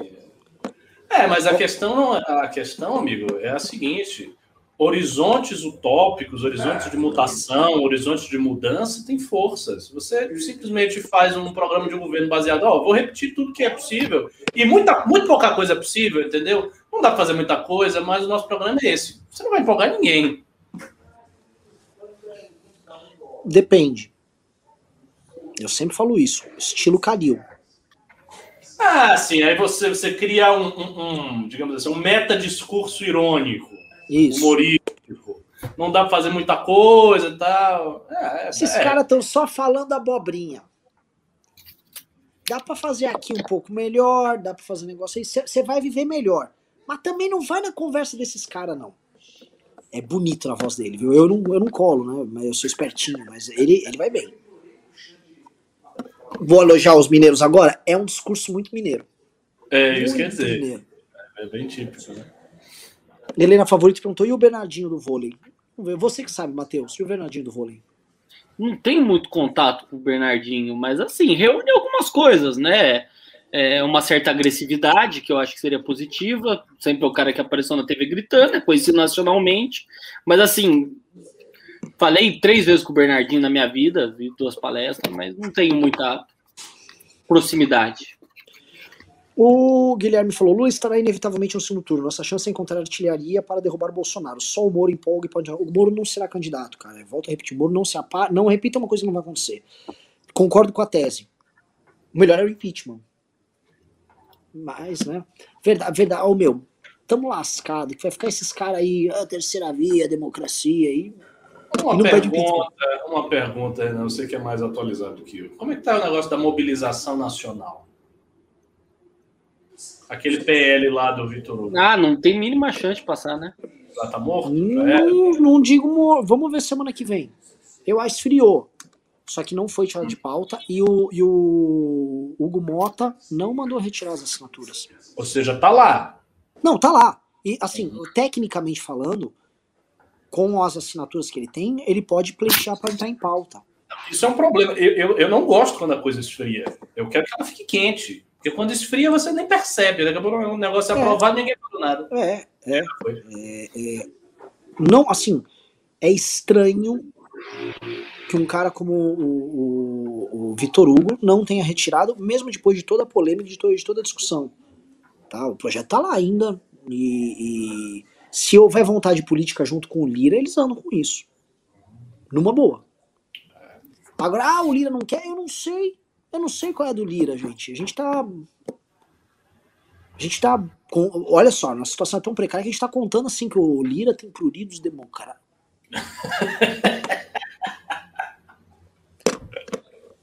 tava, mano, a galera tava vibrando com o discurso do Lira. Semana, segunda-feira da semana passada. Ah, o Lira foi duro. Gente, a gente tá. Que situação. O Lira mandou bem, hein? Oh, o homem não é ruim, não. Tamo fodido. Guilherme mandou, Lula. Ah, já foi. O Vi, é, Eduardo Bezan falou: Ricardo, agora à noite o Mário Sabino escreveu um excelente artigo no antagonista e parece muito com o Sonares. Deu uma lida depois. Ah, vou ler, sim. Obrigado. Luiz Filho disse: concordo com o Matheus e o ponto sobre Lava Jato é esse mesmo. Os atores da operação se enfraqueceram e erraram, o que só fortalece o Lula. Não dá para seguir nisso. Eu sou, eu, sou dessa tese. O Matheus, tem um ponto aqui que é o seguinte: é, o pessoal da Lava Jato não tá se ajudando. Não, e a gente também ficar comprando, a só vai ficar levantando Lula. E ainda teve, ainda teve um detalhe, né? Muito sintomático, aquela mensagem do Delton Dallagnol dizendo que devia se aproximar do MBL, que tinha que ver alguém da esquerda, etc. Ou seja, eles não tiveram a visão de identificar qual é a base social deles. As manifestações estão na cara do sujeito, ele não enxergou isso. Então, essa é muita falta de percepção estratégica. Agora, vai com essa cultura política ridícula enfrentar o PT, vai tomar. É, vai acontecer o que está acontecendo. Não, tem que se fuder. Assim. Um cara que, que pensa isso de um, grupo que estava no mesmo lado dele. Ah, o MBL queima, né? Quem tá melhor hoje, Deltão? O MBL ou você? Deltan, você tá fudido. Ah, a gente queimava o filme dele, tudo bem. Fica aí com o seu filme muito bem, limpo aí, acredito que tá. É, o MBL queima o filme da o Bolsonaro sem, sem muito pudor. Outra, outra coisa, que é um ponto importante. O Deltan, ele saiu desse público. E todas as vezes que ele tinha entrado, ele mandou muito mal. Até ter ficado quieto talvez não seja melhor para ele não sair falando besteira, porque quando ele falava, lembre-se de 2017, ele, o Carlos Fernando, Marina Silva, era o cara, os caras da rede lá, o Molon, era um horror, era um troço horroroso. E ele também foi um dos pais daquele fundo de 2 bilhões e meio, né? Aquela ONG com dinheiro da Lava Jato. Doutor fez muita cagada, né? Não, não dá pra, pra ajudar um amiguinho, não. É, Marcos Centro disse, se em 21 Moro tem um relapso e decide se candidatar numa chapa Moro ou Álvaro Dias, teria alguma chance? Eu acho que o Moro tem chance. É, é mas ele não vai ser. O que, que vocês acham? Não, também acho que não vai. Também acho que não vai. A personalidade dele é meio introvertida, ele é um cara que está sob pressão muito grande, essa questão da Lava Jato. E eu acho que ele está pensando em estratégias de se defender e ficar Sim. quieto não uma estratégia de chamar para si um, um problema, porque ser candidato a presidente é um problema, você se expõe, é uma coisa que exige uma coragem, né? Então, acho difícil. Vamos lá, estamos terminando aqui. O Erladenberg disse: Chapa, Danilo e Amoedo, eu apoio. Outra dupla que precisa conversar, o Danilo suprindo o papel do, do Janones ali. FGX disse: Renan, você tem alguma pretensão de candidatura? Tenho, eu tenho. Vai ter reunião de condomínio aqui no, não, não tem, gente. É... Cadê? O Leonardo Zazar disse: falta ao Moedo escrachar mais. Talvez, talvez. FGX também falou: se com os times da Academia MBL ganhou vários braços, os Galos da Liberdade é o braço direito. Em breve, Gabriel Zanon, vereador de Itajaí, Santa Catarina, será entrevistado no Café com Galo. Não, não. Os times da Academia as pessoas vão perceber, vou te falar, Ricardo, lá para junho, a monstruosidade de militância que é a, vai ser a academia. A experiência que esse pessoal, tem vários pessoal da academia assistindo, até se fizer, recortem aí e joguem nos grupos. A experiência que vocês estão tendo é como se vocês refundassem o MBL com um grupo de pessoas que vocês acabaram de conhecer. Só que com a experiência nossa auxiliando, com a gente passando conteúdo para vocês, mas vocês têm que viver essa experiência, né? E essa é uma experiência incrível, porque são pessoas ao redor do Brasil, vocês não estão separados, vocês não estão unidos e limitados geograficamente. E para vocês depois, é, quando, vai ser muito legal quando vocês terminarem essas missões, vocês vão ter ao longo do ano, quando vocês passarem para a nova geração que for assumir, por exemplo, os galos da liberdade, quem serão os novos frangos que vão assumir aí o, os galos da liberdade, né? As raposinhas que vão entrar nas raposas do caos, isso vai ser bem legal, vai criar uma trajetória. Só que assim, alguns já estão construindo história. Os, as Panteras da Liberdade derrubaram um negócio lá em Recife. Foi. E agora estão entrando com uma ação, estão fazendo ativismo judicial em Salvador. Ou seja, é. não é um núcleo do MBL. É um grupo de pessoas que estão criando um modelo próprio, uma experiência própria através das panteras ali, estão indo. O Galos da Liberdade claramente são bons com comunicação, são galos que gostam de cantar. Claro, são bons. E assim, a gente nem mandou eles fazerem nada disso. Na verdade, as equipes elas estão fazendo muito mais do que foi estipulado. Elas vão e vão fazendo, vão fazendo. De vez em quando eu recebo a pergunta: ah, é, é para fazer o quê? Deixa. Vai deixando, deixa o pessoal solto. Eu, eu sou Só não adepto... façam merda, né? Essa é a dica. É, é, mas eu sou adepto que deixo bastante solto e só Também. faço intervenções pontuais para tirar coisas inadequadas. É isso. E foram as perguntas do dia. Programaço maravilhoso. Matheus Hector, nosso convidado, faça aqui suas palavras finais. Ah, tô muito feliz de estar tá batendo um papo aí com o professor Ricardo, com o Renan nessa sexta-feira aqui de lockdown. É sempre um prazer bater um papo, eu me divirto pra cacete conversando com vocês. Estou aí à disposição para o que precisar. Obrigado, Matheus. Boa sorte. Ricardo, melhoras. É, tô precisando. Durma! Ó, você oh, tava com o. Foi o Habermas ontem, hoje vai lá com o, com o Hatzinger. Lá, ó, pra compensar. Mas eu tenho, eu, eu, comprei o livro deles, o diálogo que eles têm sobre a fé, fé e razão. Tá, tá aqui, pequenininho. Lê, é verdade que o Hatzinger ganha deles? Eu não sei, eu não li o livro. eu ainda não li ele até que acabei de comprar. Tá? Ah, pera, teve um último pimba aqui. O João Pedro Tudesco mandou 5 dólares e disse: Desafio aqui, os ga... Desafio aqui dos galos da virtude. Se você rir de alguns dos nossos memes no Instagram, tem que seguir a gente. Rumo ao Congresso. Só lembrando que todos esses times vão se encontrar no Congresso no final do ano do MBL pra gente definir quem é o time campeão, quem é o melhor aluno, hein? Aí esse ah. bicho vai pegar milhares de animais totêmicos se matando lá. É, galo livre, cobra carótica, é kraken de terror. Quero ver. Quero ver. É, Pessoal, valeu. Abraços. Falou aí. Falou.